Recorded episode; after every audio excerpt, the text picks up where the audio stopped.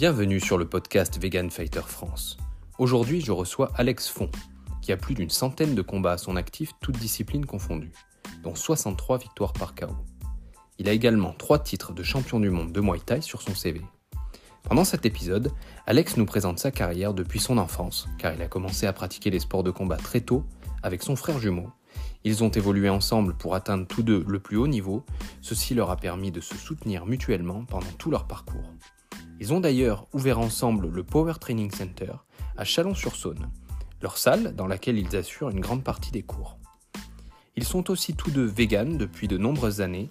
C'est quelque chose qu'on développe assez peu au cours de cette discussion, plus axée sur notre passion commune des sports de combat.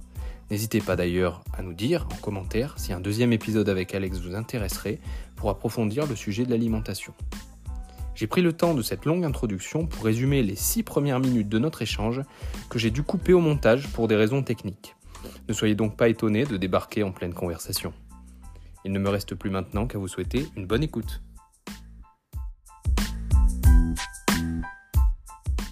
Ouais, ouais bah, parfait, on fait comme ça.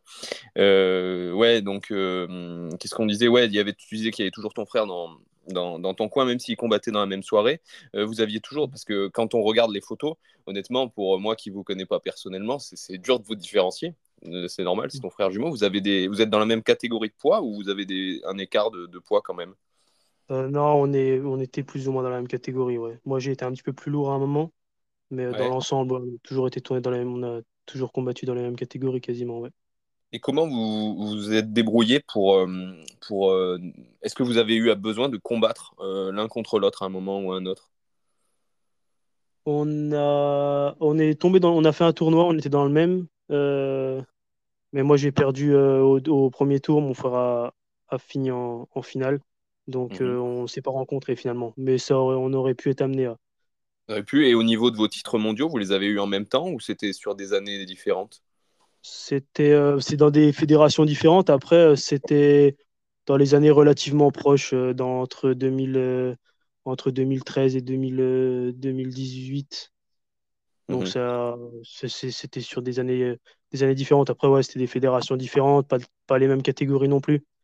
Là, vous, étiez quand même pas dans la même catégorie de poids, quoi. pas, pas pour toutes. moi, j'ai une ceinture qui était à moins de 61. Les autres, c'était en, moins de en moins de 57. Mon frère, euh, c'était en moins de 57. Euh, on a, on n'était pas toujours dans la même catégorie euh, les mêmes années. Assez proche quand même, quoi. Vous avez vraiment des, des gabarits qui sont similaires, en fait. Vous pourriez limite échanger de ces catégories-là, quoi. Un coup, t'es plus lourd, un coup, il est plus lourd, en réalité. Ouais, on, est, on, on a les gabarits similaires. Hein. Vous faisiez des, des cuttings sévères ou, pas spécialement pour, les, pour ce genre de, de, de combat? En gros, est-ce que c'est pas de poids de forme ou est-ce que c'était un. Non, non, après, à, certains niveaux, tu es obligé, surtout. Euh, mm. je le vois moi en France. J'ai euh, j'ai peu combattu en France. J'ai jamais trop aimé le côté politique français. Mm-hmm. Euh, beaucoup, beaucoup de tests médicaux, beaucoup de papiers, etc. C'est toujours très compliqué. Euh, qui ne paye pas toujours très bien non plus. donc, on a, on a moi, j'ai bon, puis j'ai vécu à l'étranger quand même quasiment 10 ans. Donc, on, a, on a beaucoup combattu à l'étranger. À l'étranger un peu partout dans le monde. Hein. mais bon, on a vécu à l'étranger, donc euh, on a combattu beaucoup plus à l'étranger qu'en France. Euh, à l'étranger, si tu comptes tout ce qui est Amérique du Nord, Pays de l'Est, Royaume-Uni, surtout on a beaucoup, beaucoup combattu au Royaume-Uni, parce qu'on a vécu au Royaume-Uni. C'est vrai que c'est des tes adversaires, quasiment tout le monde perd minimum 10 kilos et les reprend, et les reprend en 24 heures. donc, Ouais, donc c'est ça fait partie du job quoi. C'est vrai que moi moi qui ne perdais pas beaucoup de poids, c'était euh, je perdais à peu près 7 8 kilos. Mmh je perds toujours d'ailleurs. Et tu avais l'impression de tomber sur des mecs qui étaient globalement euh, d'un gabarit euh, plus important ou, ou pas spécialement quand tu sur le ring? Si, ouais. J'ai toujours été plus léger sur le ring. Ah ouais, d'accord. pour, pour même quand tu regardes le combat, tu, tu le vois quoi. Parce que bon, il y a toujours l'effet psychologique euh, avec le stress. Euh. moi, j'ai combattu qu'en amateur, mais tu as toujours l'impression que l'autre il est plus balèze et, moins stressé, alors que il a peut-être la même impression en face. moi, je me souviens de pas mal d'adversaires où, euh, ou même, même dans mon coin, hein, les gars dans mon coin, le jour J, les mecs, tu les reconnais qu'au tatouage, quoi. Hein. parce qu'ils ont, ils ont pris même du visage, ils ont repris même du visage en 24 heures, tu les reconnais plus. Ouais, entre la pesée et le, combat, tu, tu, dis est-ce que c'est le même mec quoi. Ouais, ouais, moi j'en ai eu des, même des mecs dans mon coin, ils m'ont demandé si c'était bien le même. Je dis, ouais, il a le même tatouage. Ouais, mais ouais, c'est, c'est, non, c'est, une, une, grosse, grosse partie du, des, sports de, des sports de combat, on va dire des sports de combat spectacle, on va dire, type mm. boxe, boxe taille, MMA, etc. Après, c'est, moins vrai dans les arts martiaux, mais c'est dans les, dans les sports de combat comme, comme nous, c'est, c'est, c'est une grosse partie du job. Probablement mm. la plus importante, c'est la perte de poids hein, aujourd'hui. bien sûr. Mhm. Mm. Et tu dis que je reviens juste sur le fait que, que vous avez vécu au Royaume-Uni, à l'étranger, dans différents pays. Qu'est-ce qui, qu'est-ce qui vous a amené à voyager comme ça? Est-ce que c'était vraiment pour le combat? Ou euh, est-ce que vous gagniez votre vie comme ça? Ou est-ce qu'il y a une autre raison pour laquelle vous, vous passiez de pays en pays? Euh, Non, après, bah, déménager au Royaume-Uni, c'était, c'était personnel à la base. Euh, c'était pour un changement de vie, etc.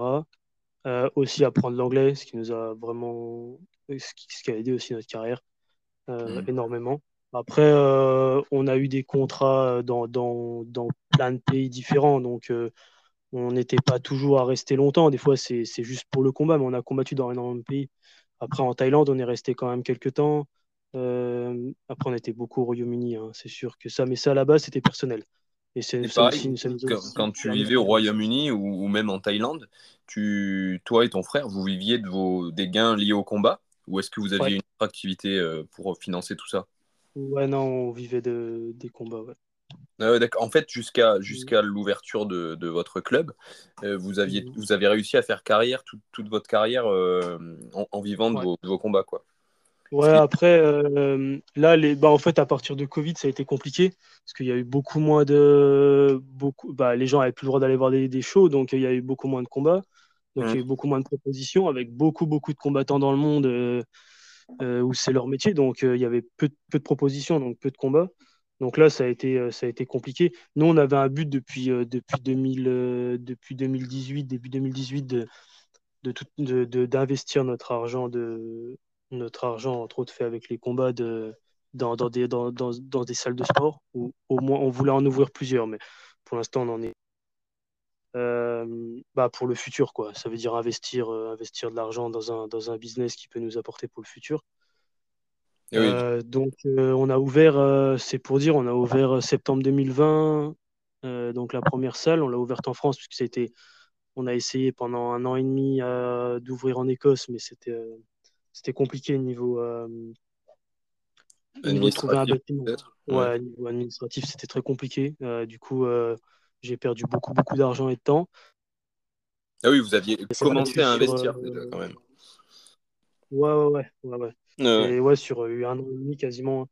donc on a essayé d'ouvrir là-bas et le but c'est d'ouvrir la première là-bas et une deuxième donc dans notre ville natale, hein, où il y a ma famille, etc., en, France. Mhm. Une deuxième qui était simple quoi, pour nous, vu qu'il y avait la famille, les amis ici. Euh, et du coup, on s'est rabattu sur euh, ouvrir la, sur ouvrir la première, euh, la première en France, puisque mmh. j'étais devenu compliqué au Royaume-Uni. Ah Alors, c'est, je ne sais pas comment, à quel point est compliqué le système au Royaume-Uni, mais en France, on n'est pas non plus réputé pour avoir un système administratif simple. Euh, vous avez ouvert, tu m'as dit que vous avez ouvert juste après ou en plein Covid, c'est ça? Juste avant, on a ouvert six semaines et euh, ils nous ont fermé huit mois. Ah ouais, juste avant, donc c'était vraiment, vous, vous attendiez pas au truc, quoi. Euh, c'est la, le, la guillotine, quoi. Ouais, bah ouais, parce qu'on avait investi quasiment tout notre argent dedans, ou énormément d'argent dedans, et beaucoup de temps quand même. Et on avait à réussir à faire une bonne clientèle rapidement, en proposant quelque chose qui n'est pas proposé dans le coin. Et, euh, et, ouais, au bout de six semaines, euh, voilà, ils t'annoncent que plus de salle de sport. Euh, enfin, voilà quoi. Et même quand ils nous ont rouvert après huit mois, on a encore eu quatre mois ou cinq mois, je me rappelle plus exactement, de, de passe sanitaire. Donc c'était. voilà, les, les, gens, les gens venaient plus dans les salles de sport. C'était compliqué quoi. Donc, non, mais c'est clair, mais même les salles d'arts martiaux, de sport de combat, au, globalement, on a eu un an et demi très difficile quoi. Ah ouais, bah nous, de toute façon, euh, nous ici, euh, c'était, euh, ça a été très compliqué. En plus, on a, on a, on a quand même payé de, bah de, de, de notre argent personnel quoi, pendant. Ah oui, comment, comment vous avez survécu au, ne serait-ce qu'aux huit premiers mois financièrement? Bah, parce qu'au final. On a, survécu de, bah, d'argent personnel qu'on aurait dû investir ailleurs. Quoi. Ouais, voilà, vous, aviez heureusement les réserves pour, pour tenir ça. D'accord. Ouais. J'imagine qu'il y avait des, parce que c'est, vous n'avez pas tout payé cash à mon, à mon avis quoi. Vous aviez des emprunts, des, des choses à payer quoi. En fait, euh, tu viens d'ouvrir une salle. J'ai vu que la salle elle a l'air assez énorme en termes de surface. Ouais, on a 600 mètres carrés quand même ouais. Ouais, non, compter en, bâtiment commercial, c'est quand même euh, ouais, c'est quand même des loyers qui sont conséquents. Mm. Euh, donc ouais, de toute façon, tu as les loyers, as, même si tu es fermé, tu as la comptable à payer, tu as tout, tout à ouais, Exactement. Ah ouais, donc c'est Heureusement que vous aviez euh, des réserves pour ça. Euh, vous êtes à Chalon-sur-Saône, c'est ça? Ouais. Mm. Ouais, euh, c'est intéressant parce que bah, c'est pas une, une, grande métropole, tu vois. Quand tu ouvres un club à, Paris, à Marseille, à Lyon, tu as une clientèle que, enfin, tu as une telle masse de gens que tu, tu, peux trouver ta clientèle plus facilement. Il y a aussi beaucoup plus de concurrence, peut-être. comment vous avez trouvé votre, votre clientèle dans, dans, une zone un peu moins peuplée que ces grandes villes? Euh, nous, on trouve notre clientèle. Euh, alors, en France, moi, ce que j'ai pas été habitué à l'étranger, hein, c'est les petites salles de quartier euh, qui ne payent pas de salle, qui sont prêtées par la ville avec un. Mm. voilà, avec la licence à 150 euros l'année. Voilà, nous, moi, je suis pas habitué à ça en, venant de l'étranger.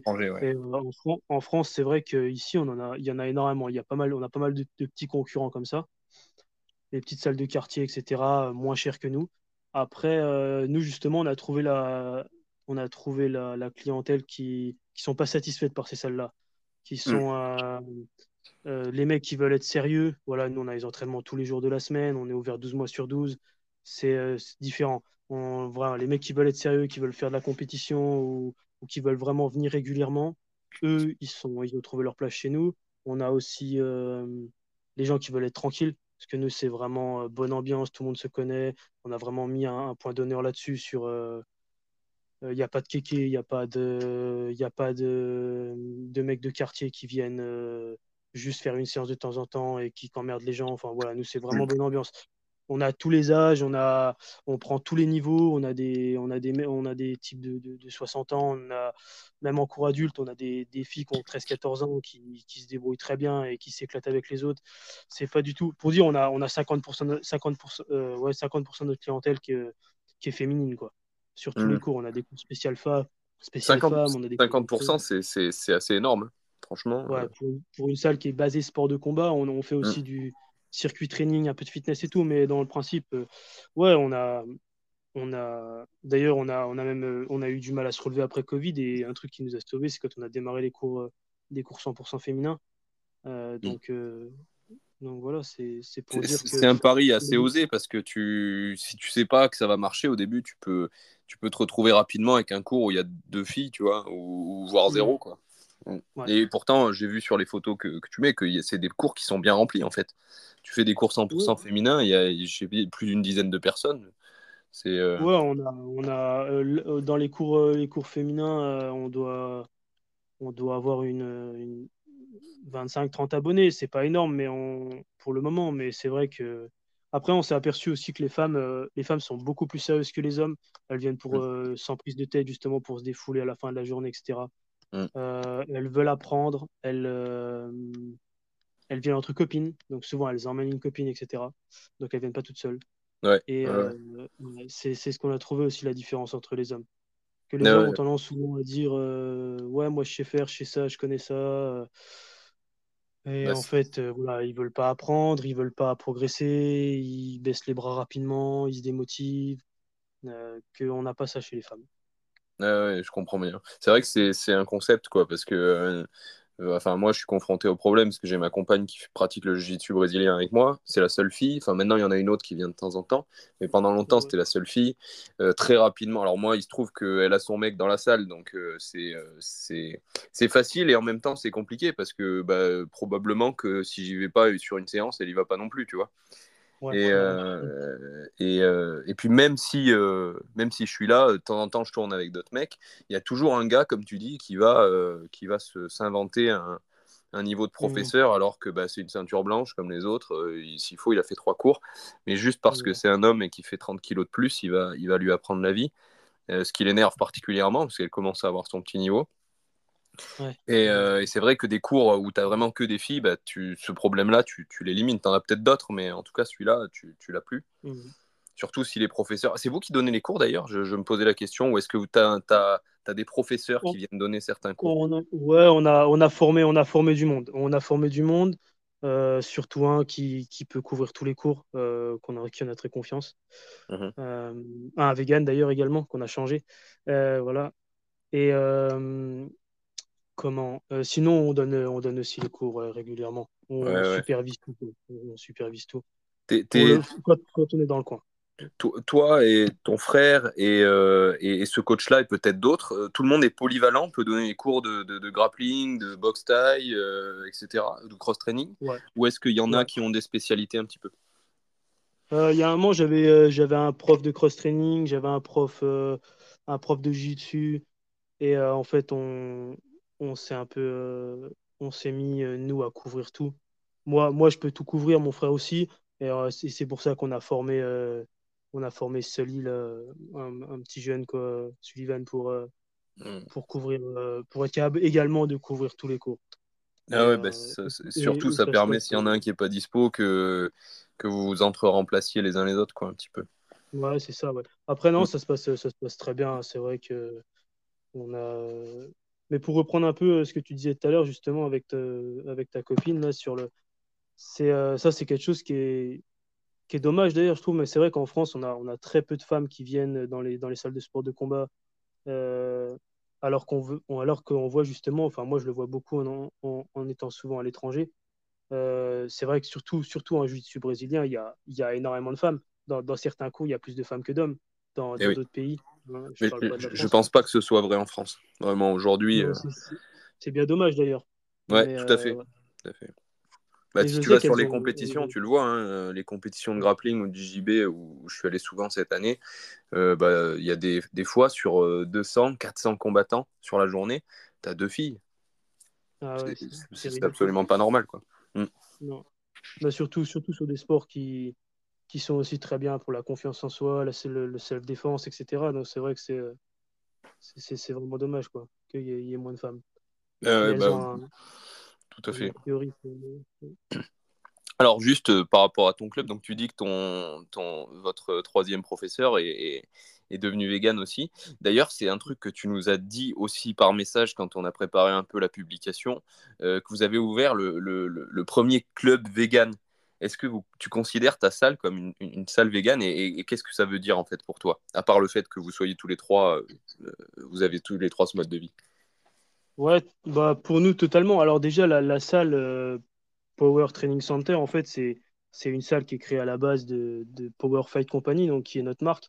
Et Power en général, euh, bon déjà c'est une marque qui est vegan, donc c'est-à-dire que tout ce qu'on utilise, euh, que ce soit protection, que ce soit, je sais pas moi, sac de frappe, les PAO, les pattes d'ours, etc. Tout, tout est vegan. Hein. Donc déjà ça, tout ce qu'on vend hein, aussi, voilà les protège mhm. tibia, les gants de boxe, tout ça. On a, euh, on a également aussi, euh, comment on va dire, un, c'est un peu le, le, le, moto de la salle, quoi. C'est euh, c'est vrai que, bon, dans, c'est, c'est très, comment dire, avoir une salle, il y a beaucoup de relationnel, il y a beaucoup de, de contact avec les gens. on fait beaucoup de, de, d'articles de journaux, de, de magazines, etc. dans le coin. Et c'est vrai qu'on défend toujours le, côté vegan, bien sûr, hein, euh, surtout en, priorité le côté éthique. Vous, en profitez pour, pour placer ces messages-là dès, que vous avez un peu de mise en lumière ou, euh, enfin, Comment vous gérez un petit peu le... Parce que parfois, c'est difficile d'arriver à placer des choses, tu as envie de les placer, mais sans pour autant rebuter les gens, tu vois. On essaie, mmh. il y a un, subtil euh, juste milieu à trouver. J'imagine que, que tous vos adhérents sont pas véganes, tu vois. Euh, ah, comment tu, tu, fais en gros pour gérer ça? Alors c'est vrai que sur le côté, alors déjà tout ce qui est, il y en a énormément de gens quand même qui viennent pour euh, améliorer, améliorer leur physique ou leur santé, etc. Donc eux c'est vrai qu'on joue sur le côté nutrition, hein, beaucoup. Vous donnez des conseils en nutrition si vous faites des suivis euh, nutrition un petit peu? On, fait des suivis dans, dans, le, dans, la mesure du possible où les gens vont, vont, nous écouter, mais vont, vont être capables de suivre. On ne fait pas un suivi vraiment personnalisé avec des mille plans, etc. Mais dans, dans l'idée, du moment qu'on conseille quelqu'un sur ce qu'ils doivent manger, etc., de toute façon, nous, on parle que sur, que sur du, du véganisme, sur du plan de base. Ça, c'est donc, quoi qu'il arrive, c'est ce qu'on conseille à tout le monde. et c'est idéal. C'est ce qui a, Celui qui te dit, euh, le, le, le, client qui te dit, euh, ouais, voilà, j'ai besoin d'un suivi nutrition. Par contre, moi, euh, je, veux, je veux absolument intégrer, je sais pas, un, repas par semaine euh, où, je me fais une entrecôte ou ce genre de truc parce que je peux pas faire autrement. Est-ce que tu vas lui dire, bah, dans ce cas-là, euh, trouve-toi quelqu'un d'autre un petit peu, peut-être que je suis pas là, même sans être méchant, tu vois, euh, en, disant, voilà, je, suis pas la bonne personne. Ou est-ce que tu vas lui dire, ok, bon, ben voilà, tu ce, jour-là où tu fais ce que tu veux, par contre, tous les autres jours, ben voilà ce que je te propose en, proposant une diète végane. Ouais, non, moi, moi je, de toute façon, moi, ce sera, quoi qu'il arrive, ce sera vegan ou, ou enfin, si je dois, si je dois donner des conseils de, nutrition à quelqu'un, ce sera du 100% vegan. Après, qui m'écoute ou qui m'écoute pas, euh, ça, ce sera, ce sera à lui, euh, à lui de, décider. Mais euh, nous, non, on, est, on reste toujours sur le côté vegan. Et c'est vrai qu'on a, on a, on a pas mal. D'ailleurs, là, j'ai récemment, là, j'ai deux, deux mecs qui sont venus de. Ils ont fait une heure et demie de route pour venir faire, faire une séance avec moi, là, qui vont s'inscrire chez nous parce qu'ils ont vu sur notre site internet que justement on était vegan. Et eux, c'est des véganes et ils arrivent pas à. Ils connaissent très peu de véganes en France.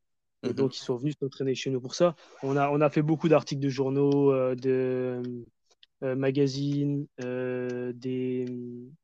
On a fait l'autre jour une remise de récompense de tous les sportifs de, de la région. on était les invités d'honneur. Pareil, on a, on a passé le message vegan. Après, c'est vrai qu'on se sert beaucoup de ça.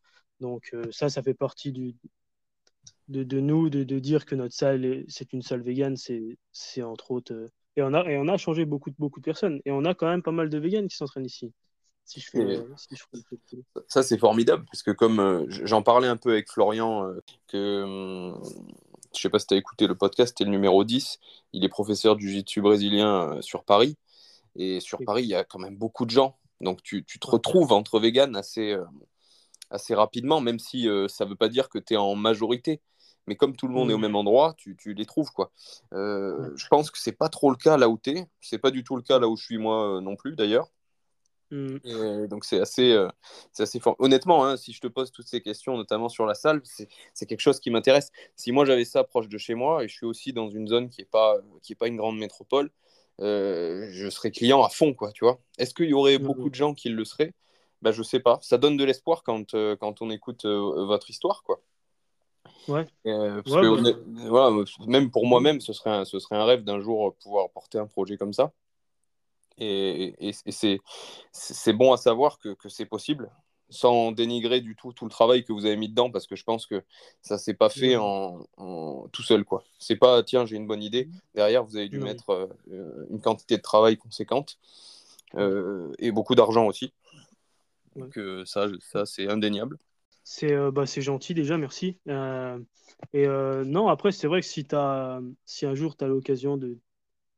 Parce que je vois que tu es passionné de sport de combat, entre autres, hein, et, que, et si un jour tu as l'occasion de, de, faire quelque chose comme ça, je pense que c'est toujours un plus de, de dire qu'on est vegan. Mm. ça, ça, pas hésiter. Ça, pas hésiter à le dire. Il y a énormément de personnes, même, même au jour, au jour d'aujourd'hui, moi, j'ai eu énormément de mal à revenir en France, on va dire, à, entre guillemets, à plein temps venant de, venant de l'étranger, surtout pour le côté vegan. Hein, euh, c'est vrai qu'ici, enfin, la France est très en retard. Mm. Euh, mais au jour d'aujourd'hui, les gens commencent à comprendre euh, le, côté, le côté écologique. pourquoi, pourquoi un monde vegan, c'est le, le futur. Voilà, pourquoi le côté, tout le côté santé, bien sûr le côté animal, les, gens, les, gens, les gens connaissent maintenant les mots, connaissent, comprennent ce que tu leur dis. Et voilà, depuis les, depuis les, les, réseaux sociaux, entre autres, ça a énormément changé. Même en France, c'est le cas. Et, je pense que c'est toujours un plus. Moi, j'ai. Euh, ça reste. Voilà, tu as, un business qui, a des valeurs. Donc, même c'est pour quelqu'un qui n'est pas vegan, il voit aussi ça. Tu as un business qui a des valeurs, que toi, mm. tu as des valeurs. Euh, c'est, euh, je pense que c'est toujours un plus. Et n'hésite pas, si, si, un jour tu te sens de, démarrer un business et tu veux, euh, tu veux vraiment partir sur une salle de sport, par exemple, euh, sport de combat ou autre, euh, vas-y, fonce. Et si tu as besoin de conseils, n'hésite pas. C'est vrai que c'est un investissement de départ. Et il faut avoir l'air insolite pour se dire, pour supporter le début. Puisque au début, voilà, c'est le temps d'arriver de, d'arriver à créer une clientèle. Tu sais qu'au bout de tant de clients réguliers, nous, on marche en abonnement, en fait. Mmh. Donc, tu sais qu'au bout de tant de clients, tu peux couvrir tes factures. Tant de clients de plus, tu peux payer tout le monde et après euh, faire euh, du bénéfice. Quoi. ou investir sur de nouveaux trucs. Enfin, c'est vrai que honnêtement, voilà, bon, j'en ai jamais trop parlé à qui que ce soit, que ce soit en podcast ou même, même en vrai, en fait. Hein. À part, euh, à part ma, ma chérie, je pense que j'en ai parlé à peu près personne. Mais c'est vrai que c'est un, un, rêve pour moi à long terme. J'y pense quand je mets, je mets de l'argent de côté, j'essaye je de, de, préparer ça.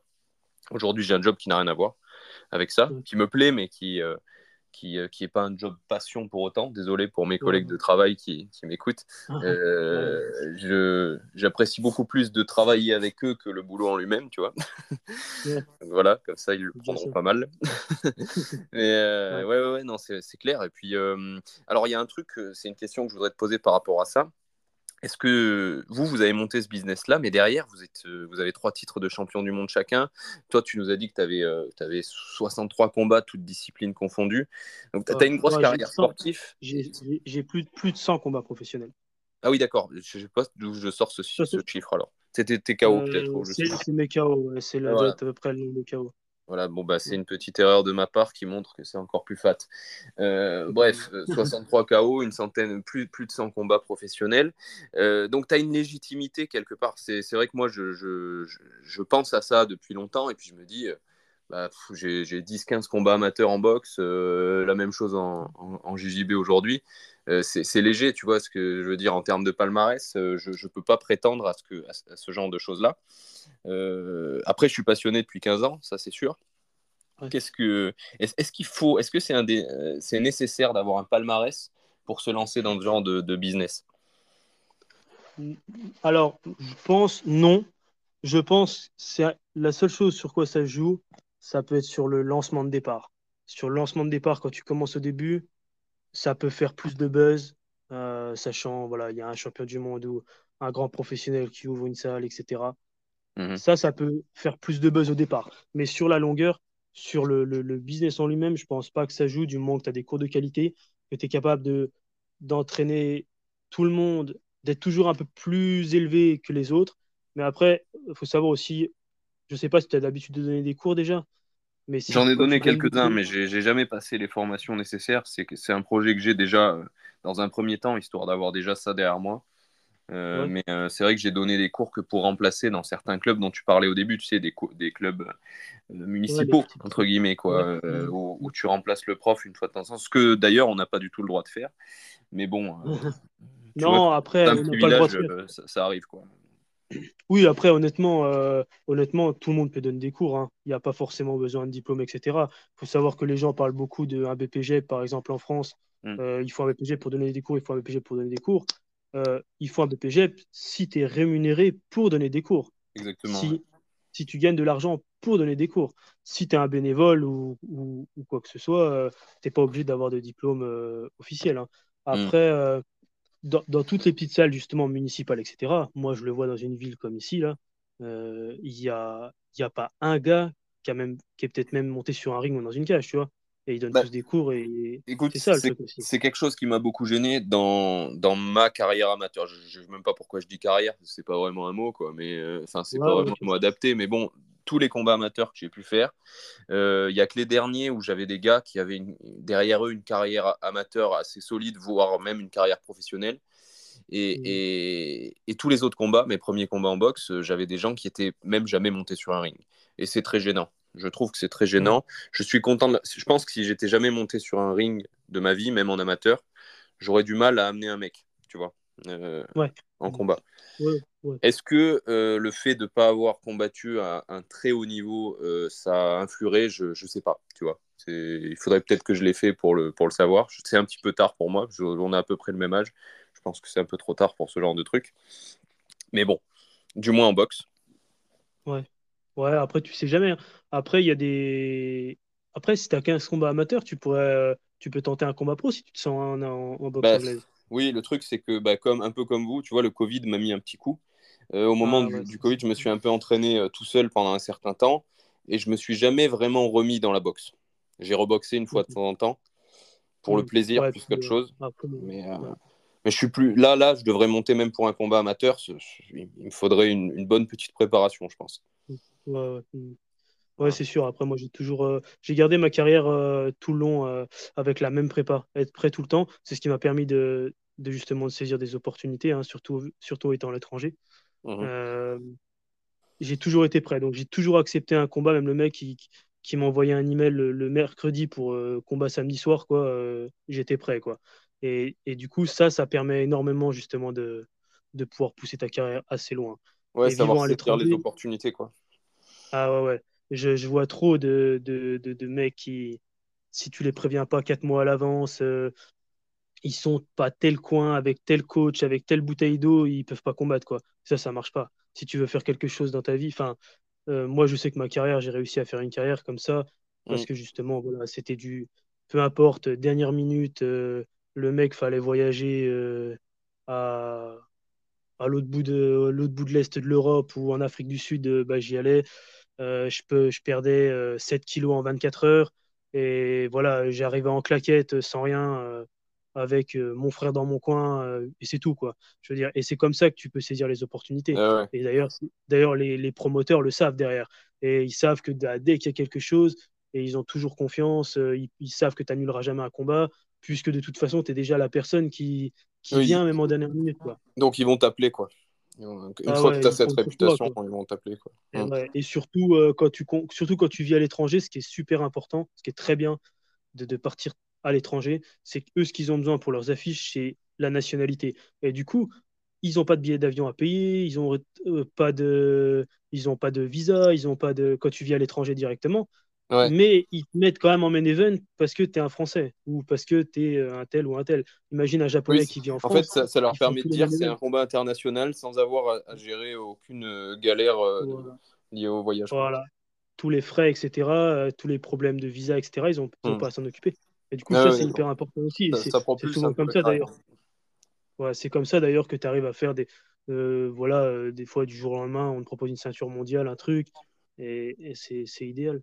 Mais pour revenir à ce que tu disais juste avant, là, euh, euh, je trouve que tu as déjà 15 combats, euh, boxe, boxe anglaise, jiu-jitsu. C'est déjà, un, déjà un beau palmarès, tu vois. c'est que, que, du pied-point, mais c'est. Alors attention, c'est une quinzaine de combats, mais il n'y a pas de il y a pas de je, ne les ai pas tous gagnés quoi. Tu vois ce que je veux dire? C'est il y, a pas mal il y a peut-être même plus de défaites que de que, de victoires. Je, pense aussi qu'il me qu'il y a un truc que vous avez euh, pour avoir côtoyé quelques personnes qui ont qui ont qui ont triomphé à haut niveau euh, que je pense j'ai pas c'est que il me manque une, une, certaine forme de méchanceté je pense quand, euh, quand je suis sur un ring personnellement. C'est à dire que le, dernier combat que j'ai gagné c'était c'était en championnat régional, je crois, en full contact. J'aime beaucoup le full contact aussi, même si j'ai fait aussi du, du, du K1, du kickboxing. Et euh, en full contact, et euh, je gagne très largement le combat. Euh, et au dernier round, le mec est mort. Quoi. Clairement, le, le gars en face, il titube. Il est, il est, entre guillemets, facile à finir. Mais je hmm. sais que j'ai gagné. Et je je le finis pas.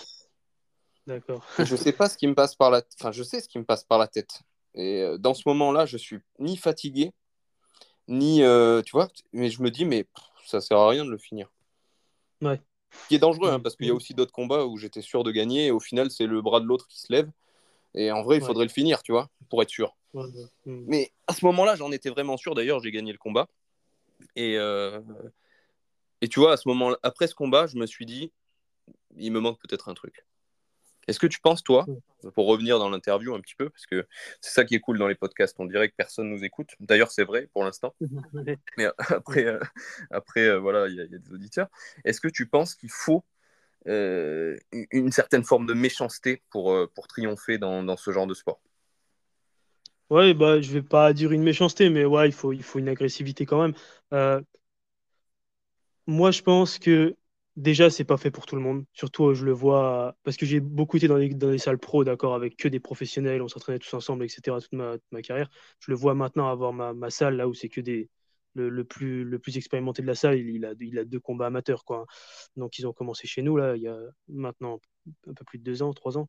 Euh, je le vois, on en a des qui s'en sortent bien, la salle. Ça, ça se passe bien. Euh, quand ils tournent avec les autres, on fait de la prépa, machin. Euh, pour un, pour, ils, ont, ils ont fait un, un, combat amateur chacun là, récemment. Mais le jour J sur le ring, et même, même en sparring, je peux le voir, ils sont, ils, ils, ont, ils sont moins stressés à l'entraînement, mais je le vois, il, il, manque un truc. Il manque l'agressivité euh, et, et c'est peut-être une chose qui fera que peut-être qu'ils ne gagneront jamais un combat. Parce hmm. qu'il y a un moment donné où il faut, il faut pouvoir être agressif. Alors attention, hein, euh, ça je, je, le répète parce qu'il y a beaucoup, beaucoup d'amateurs qui font la, qui, qui se trompent, qui se trompent là-dessus. Euh, moi, j'ai mis énormément de chaos dans ma carrière. Euh, même euh, dans les salles, par exemple, quand j'allais dans, des salles à l'étranger, etc., euh, peu importe les différences de poids, même des, contre mm. des poids lourds, n'importe. j'ai toujours été celui qui faisait le plus mal quasiment et qui, même à l'entraînement en sparring avec des gants en 16, je mettais des KO. Enfin, j'ai toujours mis beaucoup de KO. Et ce mm. qu'il faut surtout pas, donc il faut pas confondre l'agressivité non plus avec chercher forcément à mettre KO. Ça, ça mm. marche pas. Ça, c'est quand tu cherches le chaos, quand tu cherches vraiment à, être agressif, à frapper fort, euh, tu n'arriveras pas à mettre KO. Justement, c'est là que beaucoup, beaucoup d'amateurs se trompent. Et c'est comme ça qu'ils finissent euh, sans cardio au bout d'une minute. il faut, il faut savoir travailler pour arriver à trouver le chaos naturellement.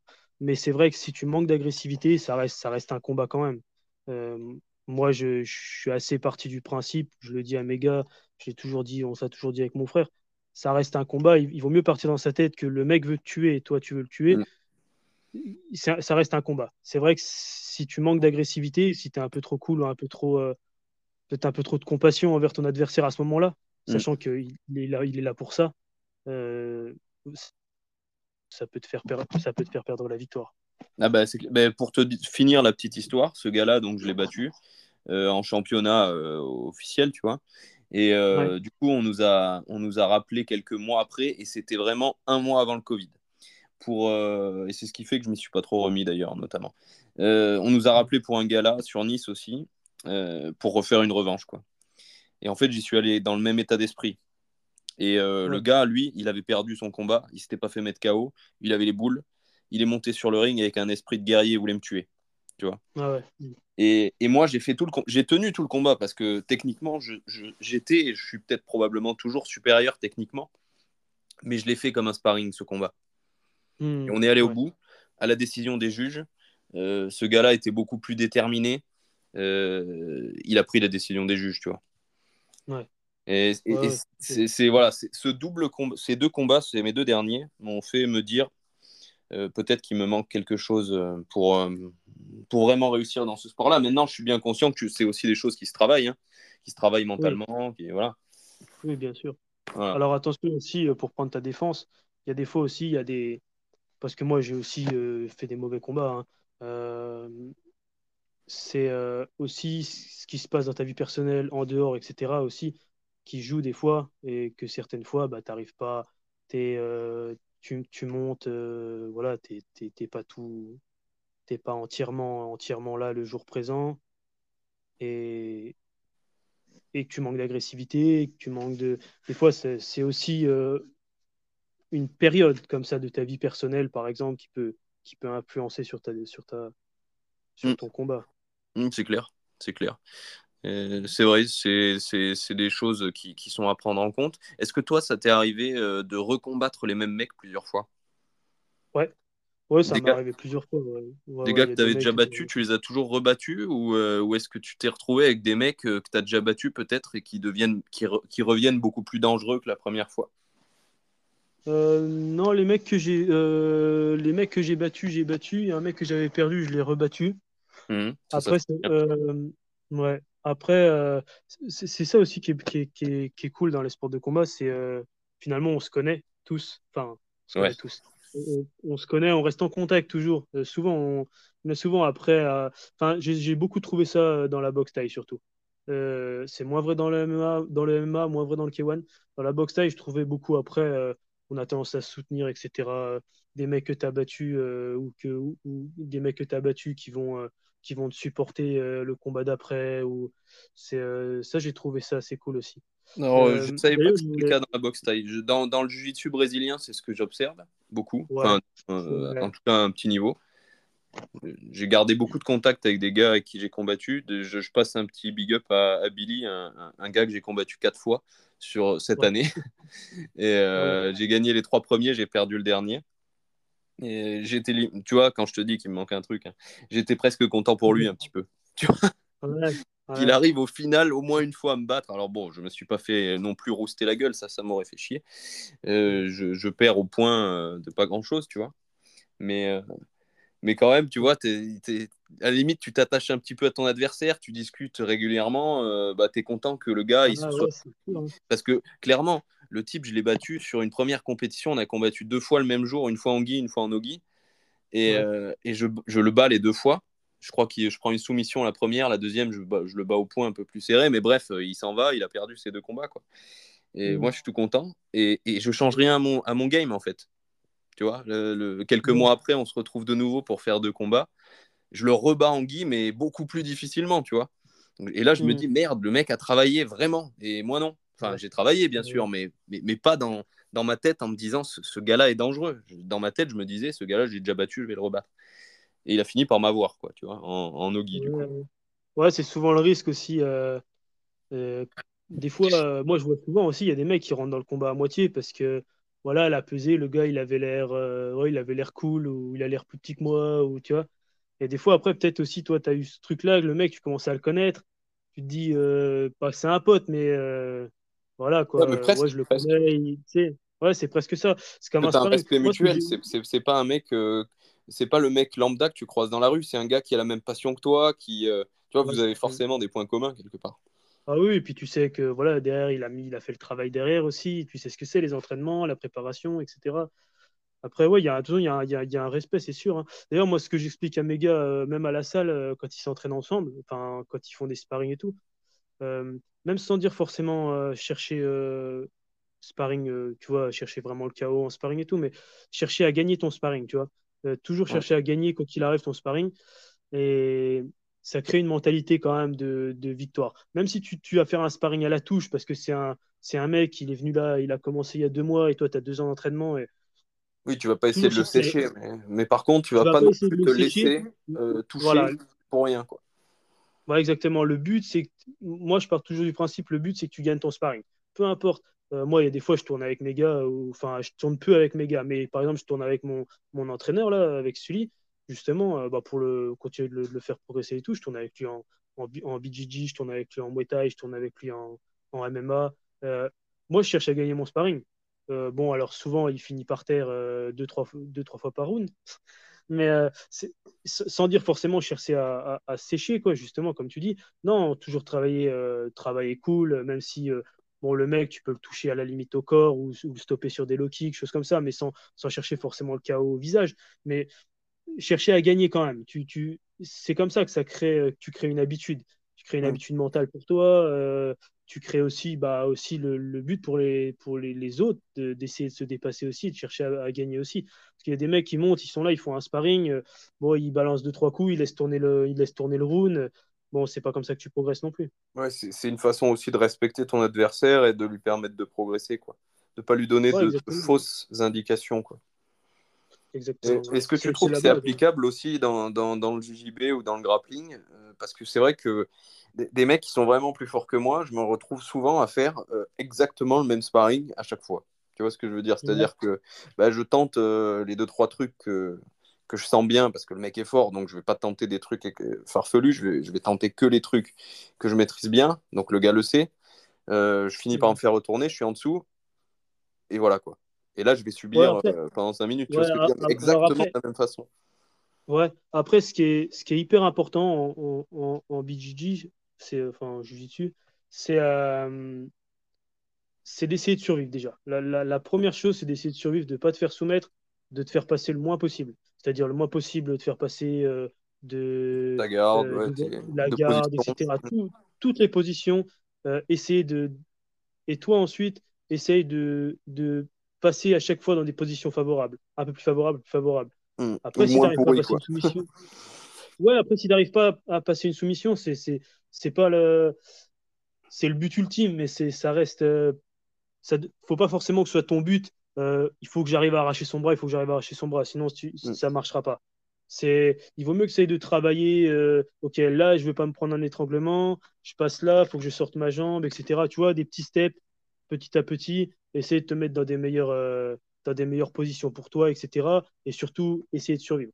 moi, je vois le, pour enfin deux, deux, deux grands euh, deux, deux, grands du euh, les, les, frères Ribeiro je sais pas si tu connais euh, ce qui ce qu'ils ont toujours dit eux ce qu'ils entraînent toujours pour leur leur, leur, leur, ceinture blanche c'est leur ceinture blanche pour arriver à passer ceinture bleue leur ceinture blanche ils doivent être capables de tourner avec n'importe quelle ceinture plus haute qu'eux et de pas se faire soumettre c'est-à-dire c'est survie survie survie la base de la ceinture blanche c'est la survie et c'est vrai que je trouve que c'est le plus important. Et même si tu le mec, euh, il est ceinture marron au-dessus de toi et il te roule dessus, surtout s'il imagine qu'il est plus lourd que toi ou je sais pas. Hmm. Encore, toi, tu as l'air d'avoir un gros gabarit quand même. Mais, euh, moi, je fais à peu près 80 kilos, mais on a quand même des, beaux bébés aussi. Hein.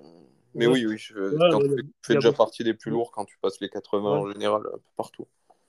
Mais hmm. après, voilà, essayer surtout de, de, de, survivre, de, toujours sortir de la, de, la position, etc de, faire les choses proprement. Par exemple, de jamais pousser ou jamais vraiment, euh, tu vois, de jamais pousser fort, mais toujours de bloquer, mais pas pousser pour pas, euh, pour pas euh, vider toute ton énergie, etc. Tu vois, petit à petit, faire les choses les, plus correctement. Et il n'y a pas, hein, de toute façon, à force de le faire, tu vas progresser. Hein.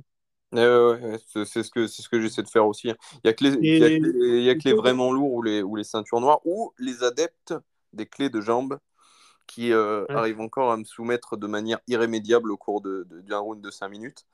Euh, après, les autres, j'arrive en général à ceux qui ont un style un peu plus classique, tu vois, où ils vont attaquer le haut du corps, j'arrive encore à résister 5 minutes sans trop de problèmes, quoi. Mais bon, euh, voilà. Non, mais en fait, moi, si tu veux, je suis à l'aube de la ceinture bleue. C'est-à-dire qu'elle m'est teasée à mort par mon professeur et ça me, ça me terrifie un peu parce que, euh, parce que bah, tu te dis, bah, ça met une certaine pression, euh, même si c'est peut-être con quand, euh, quand tu arrives à un niveau plus élevé comme, comme le tien ou, celui de mes invités. tu te dis, bah, attends, attends, maintenant ils vont me filer une ceinture bleue, c'est qu'une couleur, mais et qu'est-ce qui se passe si demain il y a une ceinture blanche qui vient et qui me soumet? Est-ce que c'est pas la honte Tu vois, ce genre de truc te passe par la tête, quoi, tu vois. Ouais, c'est sûr. Hein. Même si tu fais des médailles d'or et des trucs comme ça, bah, tu as toujours ce, ce doute, quoi. Ouais, ouais. Non, mais c'est sûr, après, euh, après, ça reste les sports de combat. Hein. Bon, c'est pas des maths, hein, c'est pas 1 plus 1 égale 2. C'est vrai que tu peux, tu peux être amené à perdre, tu peux. Bon, euh, je veux dire, euh, tu peux être un grand champion et, et te faire mettre KO par un mec qui, commence. Ou, enfin, ça, après, c'est sûr que c'est pas. Ça reste, c'est pas une science, quoi. Hein. Mmh. Mais il faut, il faut, ouais, non, faut, faut l'accepter. Après, après, c'est cool, ceinture bleue, déjà. C'est déjà. Ça veut dire que tu que es, euh, es, assidu et que, que, ça avance bien quand même. Ah oui, oui je pense. Bah, en fait, ça fait, je l'ai déjà un peu expliqué, ça fait des années que, que je pratique un petit peu. Mais euh, quand j'étais à fond dans la boxe, je devais m'entraîner au sol une fois par mois, une fois peut-être toutes les deux semaines. Je, je, je, progressais pas vraiment. J'apprenais deux, trois trucs, mais euh, j'avais pas du tout le niveau pour m'aligner sur une compétition, par exemple. Et ça fait qu'un an que, que bah, je, je, boxe quasiment plus. Et du coup, je fais que ça euh, deux, à quatre fois par semaine selon les semaines. Et euh, bah, forcément, bah, là, d'un coup, le niveau, il se débloque, tu vois. Euh, tout ce qui a été plus ou moins acquis avant, bah, c'est consolidé. Et puis, on apprend de nouvelles choses, quoi. Même si j'ai essayé de pas, tu vois, tomber, je sais pas ce que tu en penses de ça, de pas tomber dans une trop grande diversité technique.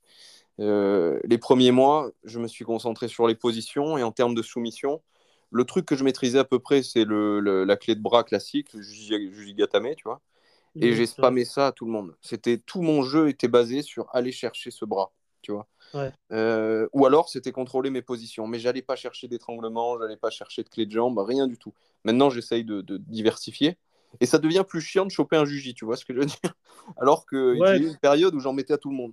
Même, euh, même en compétition, j'ai fait une compète où j'ai fait quatre combats, trois jujis et un dernier que j'ai pas réussi à finir, mais, euh, mais plus par la pression de me dire putain, tu gagnes au point, prends pas de risque. Tu vois et, euh, voilà. et tout ça parce que je me suis dit, pas trop de diversité technique, comme ça, cette technique que tu travailles, tu la maîtriseras bien. Donc, je sais pas ce que tu bah, C'est une stratégie. là, pour le coup, là, pour le coup, je suis assez d'accord avec toi. Comme, comme disait Bruce Lee, il vaut mieux savoir faire, il vaut mieux travailler 10 000 fois un seul coup de pied qu'une seule fois 10 000 coups de pied. Mm.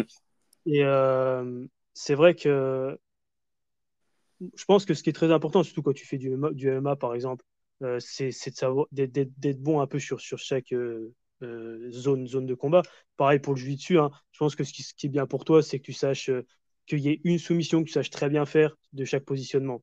Mm idéalement, tu vois, bon, que tu gardes ton juji, mais même par exemple sur la prise de dos, par exemple, quand tu es, es le dos de quelqu'un, euh, tenter de faire semblant de partir sur un étranglement, mais en fait, pour prendre le bras et partir sur un juji depuis son dos, tu vois, mm. par exemple, vous restez toujours sur ton juji, mais être capable d'avoir quand même une bonne technique sur, chaque, sur, euh, sur à peu près chaque positionnement, que tu sois sur le dos, que tu sois, euh, par exemple, que depuis ta position montée, que tu saches faire une Americana parfaitement, mais que à la limite, tu sais faire juste une Americana, mais que, tu que tu saches pas forcément euh, partir euh, sur 50 euh, soumissions depuis la position montée. C'est pas, mm. c'est pas grave. Ce qui est bien, c'est de savoir faire une, une, sur chaque position, depuis chaque position. Moi, par exemple, hein, honnêtement, je, le dis souvent, il y a des gens qui, qui rigolent un peu, mais moi, j'ai, commencé, j'ai fait le plus gros de ma carrière, énormément, énormément de chaos et, et, mes premiers titres, etc. je m'étais jamais servi de ma jambe avant en middle. Enfin, voilà, par exemple, moi, moi perso, ma jambe avant, ou même les middle en général, je les utilise très peu, tu vois, même si les gens, ça marque des points et tout. Moi, j'ai des très bons points, je me sers beaucoup de mes coups de coude et de mes genoux et, et low kick. Mais euh, je n'ai jamais été un, un, grand technicien euh, à marquer des, des, points et des points et des points. Bon, je suis pas vraiment, je suis pas trop trop scoreur non plus. C'est pas trop mon style. Moi, j'aime bien, j'aime bien combattre pour combattre. Voilà, essayer de d'avancer. J'avance beaucoup et je, je, je cherche à mettre KO, ou, même si c'est en MMA, je vais chercher à, à, mettre KO à emmener au sol pour pouvoir, euh, si ça va au sol, pour essayer de, voilà, de, frapper, de, de, frapper comme il faut. Et, et, si je vois une ouverture, prendre un étranglement, une chose comme ça. Mais c'est vrai que voilà, moi, j'ai jamais été un grand, grand technicien à utiliser énormément mes jambes. Euh, euh, pour mettre des points, par exemple. Hmm. Bah, ça, demande, quand même un travail incroyable. Quand tu vois des gars, tu sais, qui viennent du taekwondo, du karaté, qui font beaucoup de coups de pied retournés, de, trucs un peu spectaculaires, c'est pas inné, quoi. Il y, a, y, a, un travail monstrueux derrière.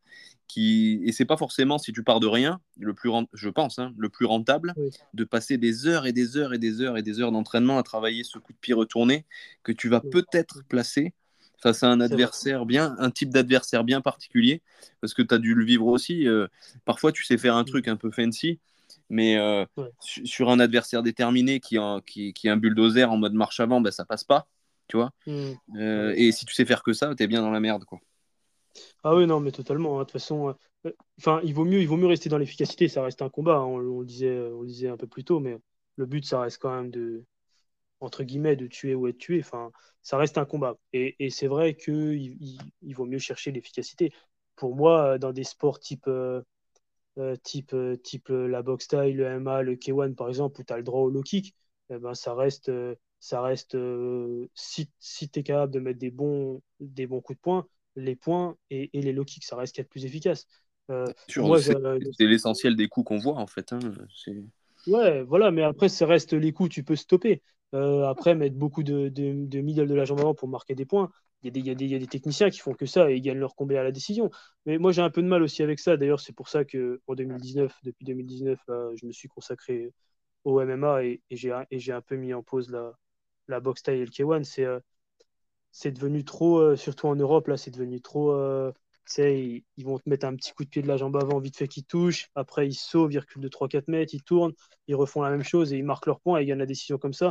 Et toi, mm. tu passes ton temps à courir derrière. Euh, moi, euh, moi je ne fais pas ça pour ça. Moi, c'est un combat, c'est un combat. Le but, j'avance et, et, je cherche à mettre KO mon adversaire et j'espère que mon adversaire est, capable de rester à distance en face de moi et d'envoyer les coups aussi, tu vois.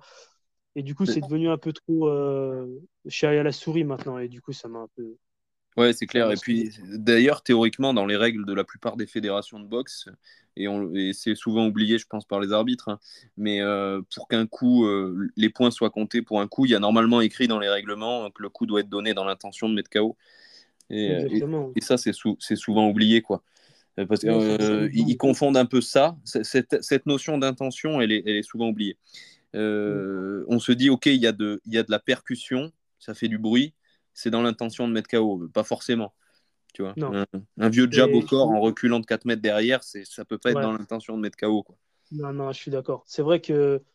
Et d'ailleurs, il, il, devrait, pour moi, ça devrait être un des, caractères euh, euh, premiers de, de, de, du scoring, des décisions euh, dans, dans, les sports de combat. On va dire qu'ils sont au moins les sports de combat spectacle, quoi, comme je disais plus tôt, MMA, le, K1, la boxe style, la boxe anglaise, etc.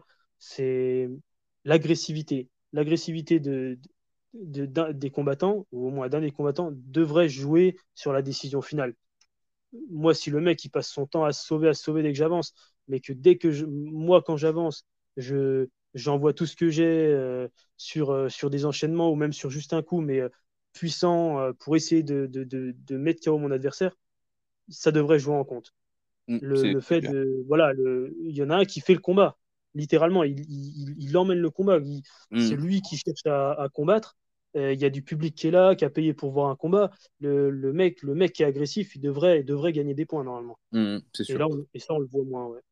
Je sais pas si tu as, si as écouté un peu nos podcasts. J'ai fait un super épisode avec euh, Dave Leduc, que tu connais peut-être. Ouais. Euh, qui est vegan. J'ai pas encore euh, écouté tes podcasts et je vais commencer à me.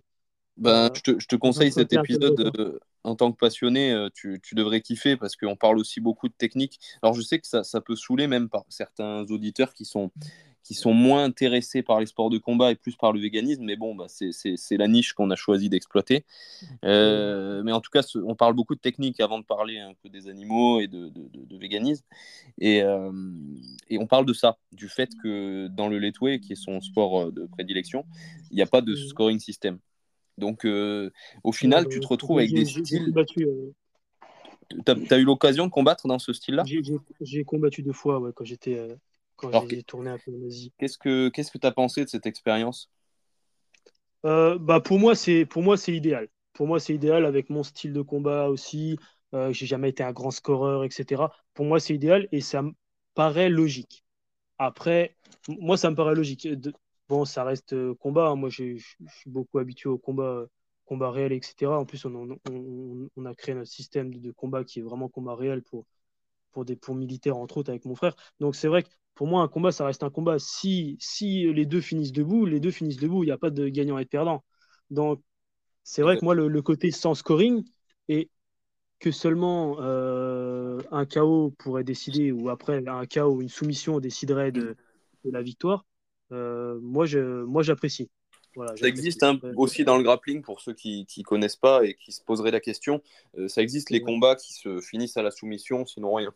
Mm, vrai. Sans scoring system, et, j'aime aussi bien le concept. Mm. Euh, je peux comprendre que c'est frustrant pour le mec qui a, qui, a, qui a, dominé tout le combat. Ça, je, je le conçois. Et oui, en fait, c'est des, des, choses qui sont intéressantes dans des situations où c'est serré. Parce qu'effectivement, quand le combat il est serré, en réalité, c'est jamais juste. Celui qui, celui qui gagne, il se dit bah, tant mieux, j'ai gagné. Mais celui qui perd, il est toujours dégoûté. Ouais, ouais, ouais. C'est vrai que, en plus, bon, alors ça, c'est un peu le, le, le côté négatif hein, du, du, de vivre à l'étranger, de combattre toujours à l'étranger. Moi qui ai combattu toujours à l'étranger, donc tu es toujours chez ton adversaire. Donc déjà, il a le public, euh, il a très souvent le, les juges dans, dans beaucoup d'organisations. Mhm. Euh, moi, combien j'ai vu de, de, de, soirées, euh, moi j'ai fini normal. Mon adversaire en face, il avait les deux yeux moitié fermés. il a fini en fauteuil roulant puisqu'il ne pouvait plus marcher. Euh, tu, le fais compter deux fois dans la soirée, etc. Il arrive quand même à la décision, le mec, et il gagne la décision, puisque c'est un Anglais en Angleterre ou, ou un Canadien au Canada ou je sais pas, un autre pays. Quoi. C'est, euh, c'est vrai que c'est, surtout ça, c'est frustrant, quand tu te fais voler la décision. Donc c'est vrai que s'il n'y avait pas de décision, bon, la question ne se poserait pas. Mmh. Euh, c'est vrai que quand c'est, serré aussi, toi, de ton point de vue, tu as toujours l'impression que tu as gagné. Le, le, c'est vrai que l'égalité, dans un combat où il n'y a pas une franche domination, c'est quelque chose que je trouve assez, assez beau, tu vois. Surtout dans cette notion de partage avec ton adversaire où tu es, où es, comment dire, euh, es quasiment intime un petit peu avec ton adversaire. Si, si tu l'as pas largement dominé, bah c'est assez équitable. Ouais, bah ouais, t'es es, deux guerriers qui se sont donnés pendant 15 euh, minutes ou euh, suivant le, le, temps de ton combat. Euh, tu as tout donné, voilà. As... Et c'est vrai que oui, ça me paraît assez, assez, assez logique. Et souvent, d'ailleurs, j'aime bien même quand ils font des. Quand c'est des split decisions, que ça reste des décisions partagées, c'est c'est presque une égalité. Il y a, il y a au moins un juge sur les trois qui a, qui a donné la décision pour toi. parce que souvent, c'est très serré, mais il donne une décision totale à un. Euh, c'est vrai que c'est ouais, c'est frustrant hein, pour le perdant. Après, bon, ça reste aussi, encore une fois, euh, c'est pas, c'est pas des maths, mais euh, bon, les... puis il y a aussi beaucoup, beaucoup de problèmes de, de scoring. Dans... Suivant les pays, ça change. suivant les disciplines, ça change. C'est, ça, c'est compliqué aussi. Et tes combats en letway, du coup, tu, tu les as gagnés c'est, Je sais que tu as, deux égalités, c'est ceux-là ou c'en est d'autres? Ouais, non, j'ai eu une égalité, une égalité et j'ai et une victoire. Que... D'accord pour ça. Et tu es allé les faire en, Birmanie ou enfin au, Myanmar ou est-ce que tu as pu combattre en Letoué dans d'autres ailleurs quoi? Non, on était en Birmanie nous. D'accord. On avait, traversé, la, on traversait la frontière. Bah, après, ouais, on avait, on avait aussi combattu en boxe birman aussi. Ouais. Euh, en, en Khmer. Enfin, je sais pas si tu connais. Bah, je connais. Et d'ailleurs, euh, j'ai vu que Dave va combattre normalement un mec si, si ça, si tout se passe. Parce que quand je l'avais eu en podcast, il était plutôt dans un délire où il est où il s'éloignait de la compétition pour passer à autre chose. et au, au, final, il devrait combattre un mec euh, de, de, de, de cette discipline-là, un espèce de champion de cette discipline, pour faire une rencontre entre les deux, deux disciplines. Je ne sais pas dans quelles règles ça va se passer. Mais bien évidemment, on le soutient euh, sur Vegan Fighter, parce que bah, euh, c'est un de nos invités et puis il nous représente assez bien. Ouais, c'est sûr, ouais. Mm. même si, bon, il est toujours dans la polémique, hein, tu as bien vu. c'est son délire. Hein. Je pense que c'est comme ça aussi qui, qui, euh, qui fait parler de lui. Ouais, il faut faire du buzz. Hein. Ça reste des, sports spectacles. Moi, honnêtement, été un problème. Euh, j'ai jamais fait euh, énormément d'argent et, et, je suis pas parce que j'ai jamais été vraiment dans le, dans le côté média. Ça jamais jamais. J'aurais pu. Hein, j'ai refusé des contrats. j'ai refusé des contrats entre autres des, des propositions avec l'UFC ou j'avais plein d'amis qui allaient. à un moment, on avait un club. J'en ai plein qui allaient, surtout quand c'était euh, quand il y a eu euh, les épisodes UFC euh, Glasgow, UFC London, etc. Qu'est-ce qui a fait que tu as refusé? Parce que c'est quand même perçu dans l'inconscient collectif comme le top du top. Qu'est-ce qui fait que tu refuses? Bon, En fait, c'est simple. Hein. C'est en fait, tu leur appartiens. Donc en fait, ils te proposent au mieux, ils peuvent te proposer un combat tous les 10 mois s'il n'y a pas d'annulation de dernière minute. Euh, tu peux pas combattre ailleurs, dans aucune organisation, aucune autre discipline. Ah euh, il faut que tu payes tes photos, il faut que tu payes. Euh, enfin, c'est euh, c'est bien si tu es une tête d'affiche. Mais si tu commences, quand moi j'étais à une époque où je faisais un combat par mois pour, pour vivre de ça, quoi. je faisais un combat par mois, un combat tous les deux mois, dans plein de disciplines différentes, dans plein d'organisations différentes. Pour moi, c'était pas, c'était pas idéal c'était pas idéal, même si oui, tu as envie pour le côté, euh, le côté euh, comment. Euh, parce que voilà. Ouais, pour le nom, mais en fait, tu mises tout dessus. Pour le nom. Mais tu mises tout sur le autant, à la... Ouais, autant à la limite, je serais plus à accepter un contrat avec le One ou avec le Bellator que qu'avec le FC. Ils sont plus open à ce niveau-là. est-ce, qu'ils, est-ce que leurs gars peuvent combattre dans d'autres, organisations quand tu es au One ou... Non, le, le One, je me demande. Je suis pas sûr, mais je, je crois. Bah, le One, ce qu'ils ont quand même de différence, c'est que dans le One, tu as de la boxe taille, tu as du grappling, et tu as des événements euh, très souvent. C'est-à-dire que je pense que celui qui fait un peu le show et qui, euh, et qui a envie de combattre, il combat aussi, pas aussi régulièrement qu'il veut, mais presque. quoi. C'est ça, ouais. Mm. C'est vrai qu'après, euh, ça, c'est ce qui est un peu compliqué avec. ils ont, c'est les orgas ont trop, trop de combattants et du coup, ils, ils ont bah, les mecs, ils attendent un an. Enfin, voilà, moi, je connaissais un gars, il me dit, ouais, enfin, un, des gars avec qui on s'entraînait et tout, hein. euh, euh, Danny Henry s'appelait, bon, voilà, euh, lui, il avait un magasin à lui en centre-ville et tout, il me dit, ouais, vas-y, je lâche mon magasin, je veux mettre à fond dans ma carrière parce que j'ai signé, enfin, j'ai signé à l'UFC et tout. Et ouais, c'est cool, mais ils lui ont proposé un combat, trois, un deal de trois combats. Euh, il en a, voilà, il a fait le premier. Le mec, il a fermé. Du coup, il est obligé de retourner habiter chez ses parents parce qu'il a, il a fermé sa boutique pour faire que ça. Et au final, il a fait un combat. L'autre d'après, c'était 13 mois plus tard. Et euh, ils lui ont même pas donné, le, ils lui ont même pas laissé faire son troisième, tu vois. Donc euh, c'est, c'est ça. Oui, parce que eux, en plus, ils, ils peuvent prendre des libertés sur ce contrat, quoi.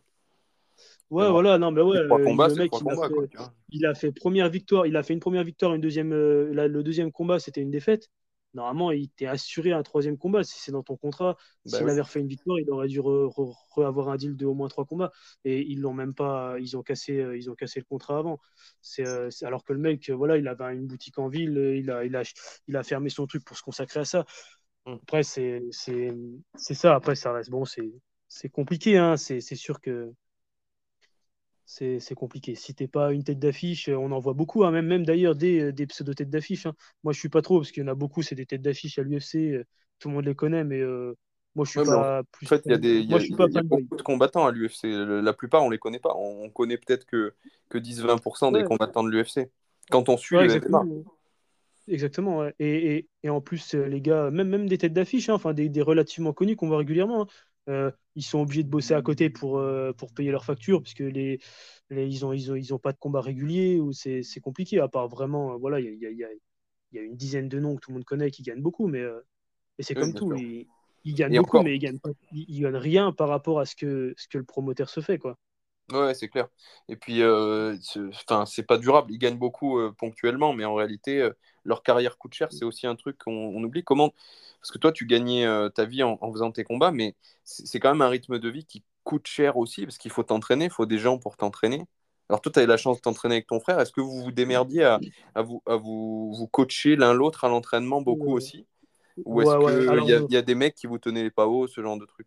Mmh. Ouais, alors, alors on a toujours... Alors déjà, euh, moi, je sais pas où ils sortent leur camp. Euh, euh, ils font des camps dans des salles, ils, ils, en ont pour des milliers, je sais pas comment ils se démerdent. Moi, moi perso, partout où j'ai été dans le monde, moi, partout où j'ai été dans le monde, euh, moi, je donne 50 balles par mois euh, dans une salle et, et, et je peux profiter, je m'entraîne. Et même ma salle, moi, ici, euh, notre abonnement, il est à 50 balles par mois. Tu t'entraînes, il y a des cours tous les jours. Bon, c'est différent quand tu es pro parce que tu t'entraînes souvent la journée, tu es entre professionnels. Euh, t'en as qui, en as qui peuvent te, qui tiennent les pas ou qui tiennent, ou qui, etc. Régulièrement, on fait du sparring. Bon, on fait du sparring, on tourne tous ensemble. Tu finis, tu te mets au sac, tu fais ta prépa physique. Bon, moi, j'ai jamais payé un coach personnel, tu vois, qui se derrière mon cul pour, euh, pour faire, euh, pour faire 10 euh, burpees à la fin et de la battle rope, tu vois. Je veux dire, ma prépa physique, je me la fais moi à la fin. on a appris, on a tous appris en, en, grandissant. Mais moi, j'ai toujours eu des, des entraîneurs. j'ai toujours eu des entraîneurs avec nous. On a toujours eu... Après, enfin, pro, moi, je me suis toujours entraîné dans des groupes où voilà, tu es un groupe de professionnels, on tourne tous ensemble, on travaille ensemble, quoi. Et, euh, et voilà, moi, j'ai jamais sorti des, des, des, milliers et des milliers pour, euh, pour faire ouais. prépa, quoi. Bah, peut-être que je me dis, euh, pour prendre la défense de, de ce système, je pense que quand tu es Francis Nganou, tout le monde ne veut pas faire du sparring avec toi, tu vois. Et peut-être que là, des gars comme ça, peut-être que c'est normal qu'ils payent des, ou, enfin, tout ce qui est poids lourd en, en, boxe anglaise ou en MMA, je pense que ça doit être compliqué. Mais pour l'immense majorité des gens, qui sont en plus pas des, des noms qui sont euh, enfin, je veux dire, euh, Nganou, même si tu n'as jamais tourné avec lui, tu as peur, tu vois ce que je veux dire. C'est des, des, trucs intimidants, quoi. Euh, le, reste du temps, en fait, tu, peux tu pourrais très bien t'entraîner, j'allais dire, dans un club municipal, dans une petite ville. C'est un peu compliqué, mais, mais, mais tu pourrais en soi, quoi. Tu vois, c'est du moment que tu as les partenaires d'entraînement qui sont de qualité. en soi, du moment que tu as, les sparring partners, et à la limite, un entraîneur qui est capable de tenir la patte, patte d'ours ou pas au, histoire de te faire cracher, de te mettre en condition. Après, euh, ça reste aussi de la discipline. Hein. Bon, mm. Moi, j'en vois énormément. S'ils n'ont pas tel entraîneur avec eux le jour J et durant ou, durant toute la prépa, ils peuvent pas combattre. Quoi. Je veux dire, excuse-moi, moi, j'ai besoin de personne pour aller faire des sprints dans une, dans une côte ou dans des escaliers. Et enfin, tu vois ce que je veux dire C'est après, ça, ça reste de la discipline. Euh, je suis tout à fait d'accord avec toi. J'avais eu le débat, débat un peu avec Franck. Euh, c'était l'épisode, je sais plus, 7 ou 8, qui lui donne des cours d'arts martiaux vietnamiens, notamment. Et on mhm. avait ce débat un petit peu euh, sur le est-ce qu'il faut intégrer de la préparation physique aux entraînements? Quand tu es coach, euh, aux entraînements euh, de, de, Muay Thai, de boxe de, ou d'arts martiaux qui sont destinés au, grand public avec essentiellement des pratiquants loisirs. Donc son mhm. opinion, c'était plutôt oui. Et en soi, je suis plutôt d'accord parce que la plupart des gens, les pratiquants loisirs, ne font rien d'autre à côté. Mais celui qui est combattant, à partir du niveau amateur, je considère qu'il devrait, enfin, je sais pas ce que tu en penses, je considère qu'il devrait se préparer physiquement, à part que ce ah, soit en, cours collectif spécifique pour ça, ou dans son coin. Euh, le cours de Muay Thai, c'est fait pour faire du Muay Thai, quoi. Enfin, je sais pas ce que tu en penses. Non, non, je suis d'accord. Si tu veux combattre, c'est ta responsabilité. Oui, ça peut être ton entraîneur parce que techniquement, un entraîneur, euh, un entraîneur intelligent, il ne veut pas envoyer son gars au casse-pipe. Mais c'est ta responsabilité. Tu as prévu de combattre. Tu as prévu de combattre. Si ton entraîneur te dit pas, euh, te, te fait pas faire euh, un parcours de, crossfit à la fin de chaque entraînement pour te préparer physiquement à côté, eh ben, c'est à toi de prendre la responsabilité de le faire toi-même. Et moi, je sais que j'ai toujours fait mes, mes, mes prépas à côté. Mm. ou entre nous entre gars, voilà, on est tous combattants dans une salle. Euh, euh tu en as deux qui combattent ce week-end, un qui combat la semaine prochaine, l'autre le mois prochain et tout. Bah, on part, même ceux qui combattent pas bah, avant dans deux trois mois, bah, tout le monde court ensemble, tout le monde, euh, tout le monde, euh, il y en a trois quatre à la fin, ils font, ils font un, un circuit training ensemble, tu vois. Enfin, après c'est ça aussi. C'est un peu de leur initiative quelque part. Ouais, c'est un peu ton initiative. Après, tu as, as, des coachs hein, qui, te, qui te disent fais ci, fais ça, etc. Tu vois, euh, mm. Je te dis pas que Canelo, Canelo, c'était, euh, il a probablement un préparateur physique, tu vois. Mais, oui, oui. Mais bon. ça reste, ça reste, ça reste ton initiative et, ça reste des sports. Faut pas croire, on n'est pas, on n'est pas au Real Madrid, tu vois. Ça reste des sports ou peu importe. Même, euh, même Nganou, euh, s'il veut un préparateur physique, bah, c'est probablement à lui de prendre la démarche et de, de, de, payer un préparateur physique ou de demander un préparateur physique, tu vois. Après, pour revenir un peu à ce que tu disais, même, même un mec comme Nganou, tu vois, faut pas croire dans une salle, dans n'importe quelle salle, dans, dans, des pays type aux États-Unis où il y a des gros gabarits, etc le, mec, dans n'importe quelle salle, tu as des mecs qui ont, le niveau, euh, le niveau pro UFC, hein, mais, mais qui combattent peut-être même pas, qui sont peut-être juste là en loisir, qui peuvent faire du sparring avec lui. Hein. Il y, a beaucoup, beaucoup, de gens. Euh, ouais, qui limite seraient contents d'avoir l'honneur, entre guillemets, de, de, de, de, faire et qui peuvent, et, qui, peuvent, voilà, et qui peuvent, et qui ont, le niveau et le, et le, et le poids pour faire euh, des, des rounds avec, avec des gars comme ça. Oh, parce que beaucoup de gens mettent, mettent les mecs type ouais, UFC et tout, les gars ils sont à l'UFC, ou ils sont au Bellator, ou, ou ils sont au One, je sais pas, ouais, ils les mettent sur un piédestal tout le temps. Mais il faut pas croire, hein, ça reste des mecs euh, qui sont. Ils, peuvent très bien faire du sparring avec des, des mecs au niveau amateur, euh, mais qui s'entraînent régulièrement, qui font à peu près le même poids. Euh, tu vois, je veux dire, il y a bon, des sparring partners, tu peux en trouver partout. Hein. C'est mm. pas bon. Après, il suffit de mettre un casque et, et puis voilà, puis, puis, puis y aller, quoi, aller de l'avant. Mm. Mais c'est sûr que la, la, prépa physique, ça reste, ça reste ton initiative. Enfin, pour moi, même si tu veux engager un coach à côté, ça reste, ça reste ton initiative à moins vraiment que tu sois extrêmement riche et que tu es un manager, et encore, même, même en boxe anglaise, euh, ils, ont, ils ont pris un préparateur physique dans la salle, tu vois, et puis voilà. Euh, oui, c'est clair. Après, tu vois quand même le niveau des mecs, c'est-à-dire que j'ai quand, quand j'étais en Thaïlande, j'avais tourné avec euh, un gars qui combattait au One, qui, qui, tenait le camp dans lequel je m'entraînais, qui s'appelle Medizatou, je sais pas si tu, si tu connais, c'est un gars qui a, quelques, quelques, ceintures en Muay Thai, il me semble, mondial. Et, c'est vrai que j'étais impressionné. Il était dans cet état d'esprit quand il faisait du sparring avec nous. Et pour le coup, il faisait tous les. Enfin, à chaque session de sparring, quasiment, il était là. Hein. Euh, il nous cassait pas la gueule, tu vois. Mais il se laissait bah pas battre. En aucun cas. Bah tu vois. Euh, et, c'est vrai que j'avais vu un gap entre ce mec-là. Il y avait aussi euh, un ou deux gars du Glory qui étaient venus s'entraîner pendant que j'étais là-bas. Et, et, tu vois quand même qu'il y a, une précision qui est supérieure qu'il y a une rapidité, qu'ils que, sont quand même sur une autre planète que la plupart des amateurs euh, qui, qui étaient là, quoi, tu vois. Ah oui, bon après c'est là tu vois la différence hein, avec des pros, etc. Ça va être tout ce qui est timing, euh, technique, même pas tant technique, parce qu'il y en a, c'est pas des grands techniciens forcément. Mais non, euh, voilà, c'est surtout le timing, c'est surtout le timing, quoi. Qui fait, tu vois, le timing, le cardio. moi, je fais des sparring avec n'importe quel gars de, de, chez moi, même dès qu'ils sont en prépa et tout bah moi je enfin moi je pendant tu sais je discute quoi pendant, pendant les interrounds où, euh, où je transpire à peine les gars ils sont ils sont à bout quoi. Alors qu'ils ils s'entraînent peut-être plus que moi en ce moment. Mais après ça c'est l'habitude c'est c'est l'expérience des choses comme ça quoi. Oui oui bah tu voilà tu, tu, restes dans cet état d'esprit où tu vas pas non plus le, le, fusiller. Le but c'est pas de détruire son corps et son esprit quoi. C'est mm. qu'il il progresse aussi mais que, que toi tu, tu quelque part tu progresses aussi parce que tu tu, tu domines sans te sans puiser dans, tes réserves. Tu vois. Exactement, ça je l'ai toujours dit. Euh, si tu veux combattre, un, même, un, professionnel, même un amateur, si tu veux combattre, faire quelques rounds des fois avec quelqu'un qui est un peu en dessous de toi et que tu domines à l'entraînement, ou que tu domines en sparring ou quoi, c'est très bon pour la confiance, etc. Hein. C'est mm. hyper important. Euh, c'est clair, bah, je, suis tout à fait d'accord. Je l'ai un peu subi ces derniers temps parce que je me disais en mode euh, un peu guerrier, tourne surtout avec les mecs plus forts que toi pour qu'ils te tirent vers le haut. Et je me suis retrouvé mm. à faire quelques semaines à tourner, euh, je parle de, en, JJB, hein, parce qu'aujourd'hui je fais quasiment que ça, euh, qu'avec des mecs plus lourds et plus, ou plus gradés. Et en fait, tu passes un mois à te faire rouster.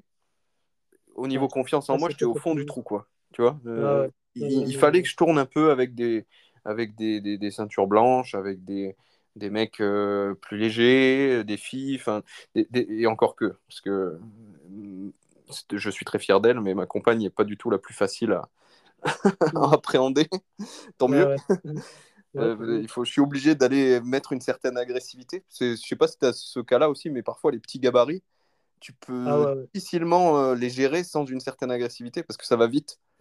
ça met beaucoup d'énergie, beaucoup de vitesse. Alors que les plus lourds, bah, tu peux finalement plus tourner euh, sans, sans, violence, entre guillemets parce que ça se joue plus sur la force et moins sur l'explosivité. Enfin bref, je, m'égare, mais, mais en gros, ouais, ouais, il faut de temps en temps euh, euh, dominer un peu, quoi, sans, sans, faire mal aux autres, hein, sans, sans, sans, ruiner leur confiance en eux aussi, ça fait partie du jeu. Le, je pense pas qu'on veut dire qu'il faut dominer tout le monde euh, et tout le temps, parce que je pense que si tu es le meilleur de ta salle et que, y a, que, que, personne peut te toucher, tu progresses pas non plus, tu vois. Non, après, non, c'est sûr qu'après, il faut aussi aller voir ailleurs, hein, des fois. Pour, euh, Moi, je sais, quand j'avais vraiment fait le tour de ma région, quand j'étais jeune, etc., on est parti sur Saint-Fond, euh, en banlieue lyonnaise. On était à la Tina Cerca, je ne sais pas si tu mmh. connais, hein, avec des grands, champions, des grands champions type euh, Fabio Pinca, Abdallah Mabel, etc. donc, on, a, nous, on allait s'entraîner là-bas après. C'est là que tu. que tu que tu peux progresser encore après, un, un mm. niveau au-dessus. Une fois que tu es le meilleur de ta, de, de, ta région ou de ta salle ou quoi que ce soit, après, il faut se remettre en question, il faut pouvoir aller voir ailleurs.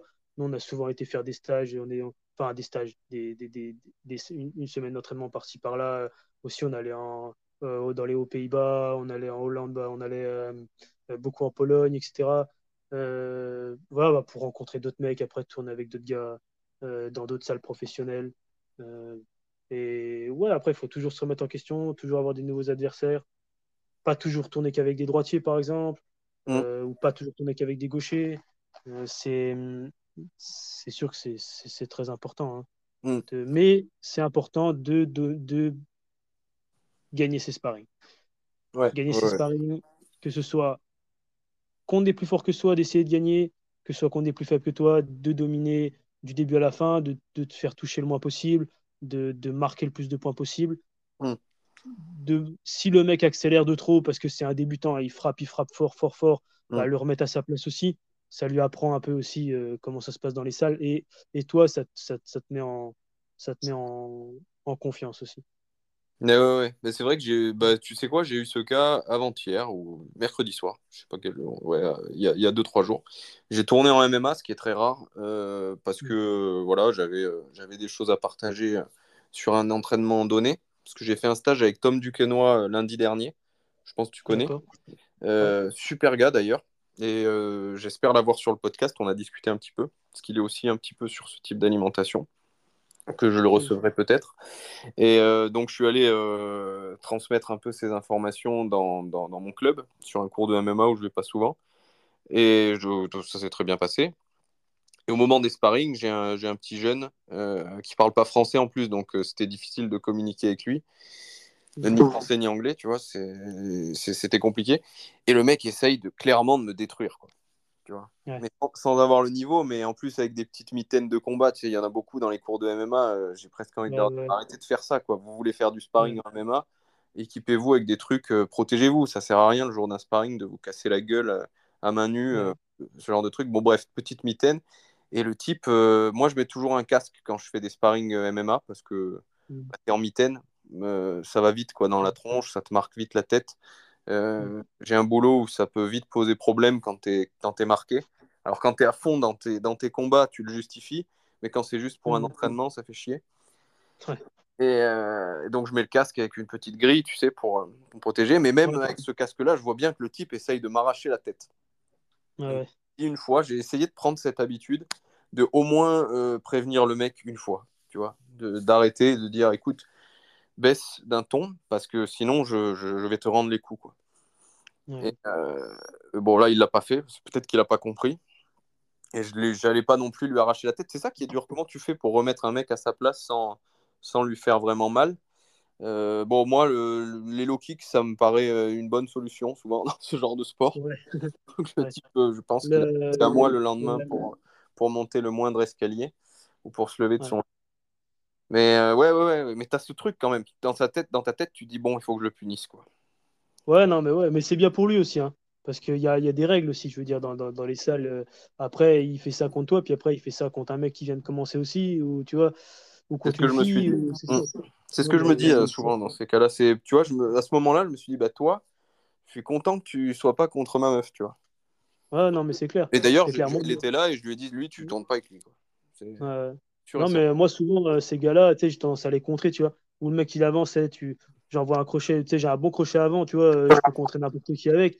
Euh, ou je vais, le, je vais le contrer le mec à la mâchoire, ou, ou je vais chercher, tu sais, juste pour, même sans, sans forcément appuyer, tu vois, je me suis un peu de vitesse, mais juste pour le mec, tu vois, ou mettre un coup par terre, ou... ouais, un truc qui choque, tu vois, lui faire sonner un coup la tête, ou alors, en vrai, le, le corps, ça va bien. Hein un bon crochet au corps ou, euh, ou, un coup de genou direct, euh, le mec quand il se jette sur toi n'importe comment, mm. ça le calme un coup, tu vois, il se met par terre, il peut plus respirer, bah ça il va redescendre quoi. Mm. Après voilà, faut, faut, faut, leur expliquer aussi. Ouais, on leur explique. Bah, tu vois là j'ai accéléré, mais c'est aussi que toi tu essayes de m'assassiner. Donc euh, si tu là je te donne l'opportunité de de, de, de, de, baisser le rythme. Ça veut pas dire te, te laisser rouster, hein. mais, un peu moins appuyé. Je sais pas si tu fais boxer un peu les mains ouvertes parfois. Moi, je, dans les gants de boxe, hein, quand tu as les gros gants, euh, souvent, mm. je conseille aux, jeunes ou qui ont du mal à se, à se contrôler, les débutants, d'ouvrir un peu les mains. Ça ne veut pas non plus dire euh, ouvrir les doigts hein, à fond, mais mm. de ne pas serrer les poings hyper fort. Euh, je trouve que c'est pas mal aussi d'apprendre à faire ça au début parce que tout le monde est hyper crispé quand on débute et tu vidanges ton énergie. Je pense pas que tu aies, mm. les poings ultra serrés tout le temps quand tu combats, même dans tes combats professionnels. Euh, tu, les serres quand tu frappes, mais euh, le reste du temps, il vaut mieux se relâcher un peu. quoi. Mm, exactement. Souvent, tu gagnes en fluidité, tu finis même par gagner tes sparring, entre guillemets, par toucher plus en étant ah relâché qu'en en, cognant le plus dur possible tout le temps. quoi. Mm, mm. Ça, c'est tout à fait vrai. Ouais, mais bon, tu vois, à chaque fois que je fais un podcast, je l'ai fait avec Dave, j'ai fait avec, euh, avec quelques boxeurs, avec toi maintenant. Là, ça me donne envie de mettre les gants, tu vois alors que je boxe plus trop. Je vais peut-être y aller cet après-midi. J'ai un, un, club de Sanda euh, dans, dans, pas loin de chez moi, sur, sur Manosque.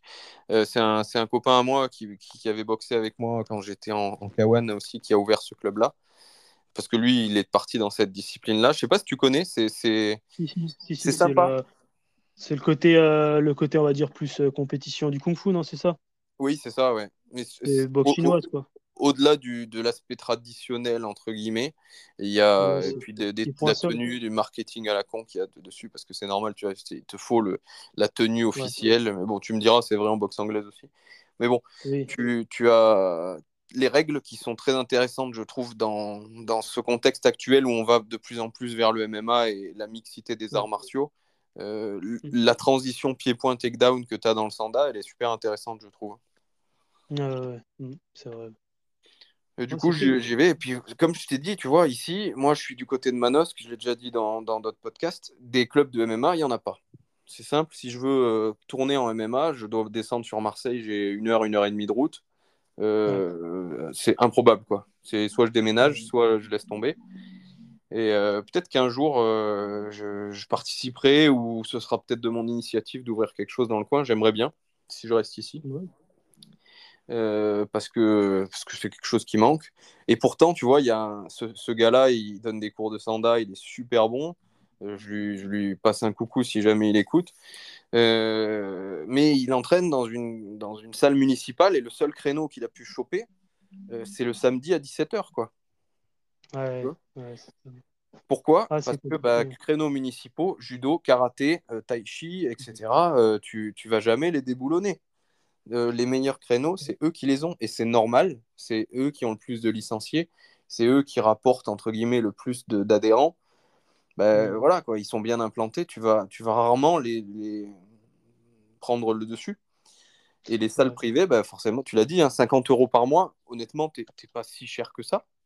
non, non, non, non. Et, et, la compétition est rude parce que moi, les gens, ils viennent chez moi, ils sont habitués. Euh, à la salle de quartier là d'à côté des qui est en ville et tout euh, pour ouais, euh, tu disais 150 balles par an ou même 300 les mecs, quelque part ouais ouais même, 300 mais les gens ils se rendent pas compte. Tu vois ils me disent euh, ouais c'est 300 là-bas et vous c'est 600 à l'année 50 par mois tu vois.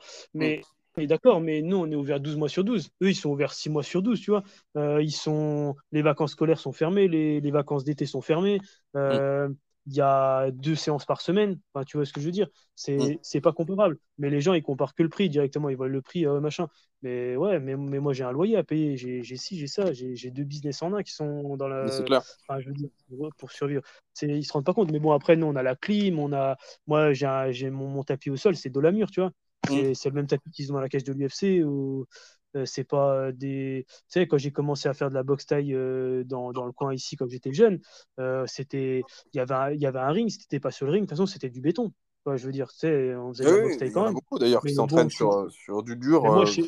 voilà. Mais chez moi, chez moi, bah ouais, mais moi j'ai un tapis, il fait, il fait 20 000 euros le tapis. Il m'a coûté 20 000 euros le tapis, tu vois. Mais, ouais, mais par contre, tu... donc après, ouais, tu payes l'abonnement derrière un peu plus conséquent, mais bon, c'est pas les mêmes t'as pas la même infrastructure, t'as pas les mêmes. Euh, oui, et puis c'est vraiment tes clients qui payent pour ça. Tu vois ce que je veux dire Alors que quand tu payes 300 balles à un club municipal, pour ceux qui sont pas au courant, euh, c'est pas c'est pas vraiment tes 300 balles qui financent tout. Hein. C'est les ah subventions que la mairie elle fournit. Ah oui, c'est très bien, hein, tant mieux. Je veux dire, pour, pour le développement des sports, il y, a forcément un intérêt. Mais par contre, en termes de concurrence sur des clubs comme toi, c'est ils sont invincibles, quoi, tu vois. Ah oui. C'est ça, moi, moi, il y a un moment, euh, enfin, tu vois, moi, depuis qu'on est ouvert, j'ai quand même vu, euh, on a peut-être vu euh, presque 800 personnes au total dans la salle, tu vois, en mmh. clients. Il y en a qui sont partis, etc. Hein, ce, serait le rêve si j'en avais 800 maintenant. Mmh. Mais bon, on en a beaucoup qui sont partis. Là, là, je dois tourner à 200 seulement, malheureusement, pour le moment. depuis le début, on a quand même eu à peu près quasiment 800 personnes qui ont fait du sport chez nous. Mmh à qui on a appris des choses, etc. etc. tu vois et, la mairie, s'ils pouvaient faire un geste aussi de notre côté, euh, ce serait bien parce que c'est vrai que ils, donnent tout aux associations de quartier euh, qu'on euh, va licencier.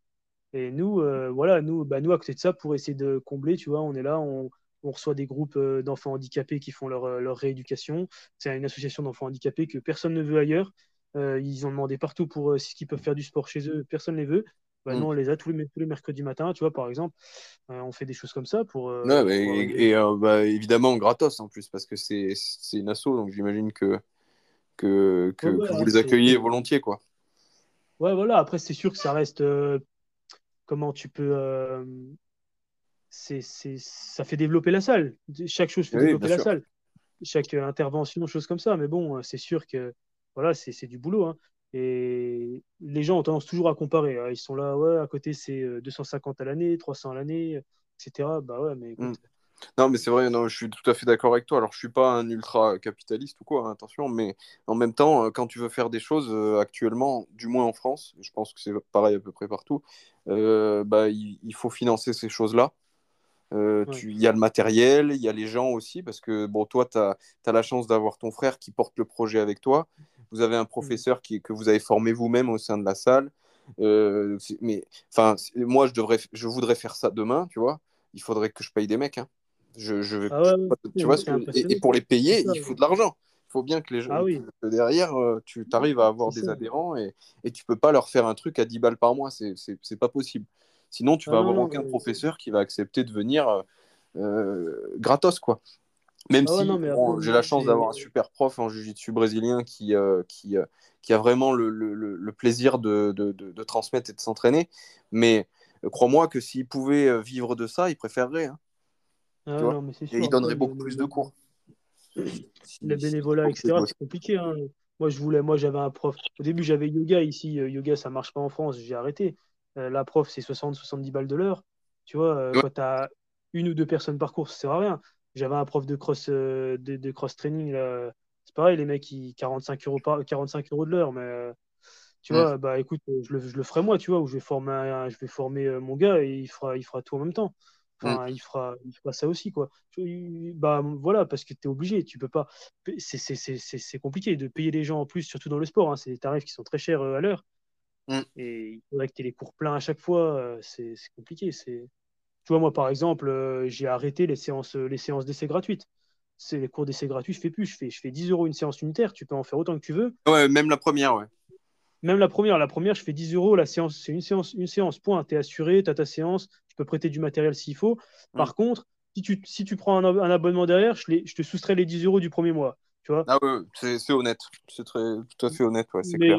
Voilà, mais parce qu'en fait, si tu veux, il y a un moment donné où tu es obligé avais les mecs, j'avais un gars, il était, il était client chez moi, il ramenait, il ramenait un cousin tous les deux jours, tu vois, il ramenait un pote tous les deux jours. Mais le mec, il venait juste faire une séance comme ça pour rigoler et puis il revenait jamais.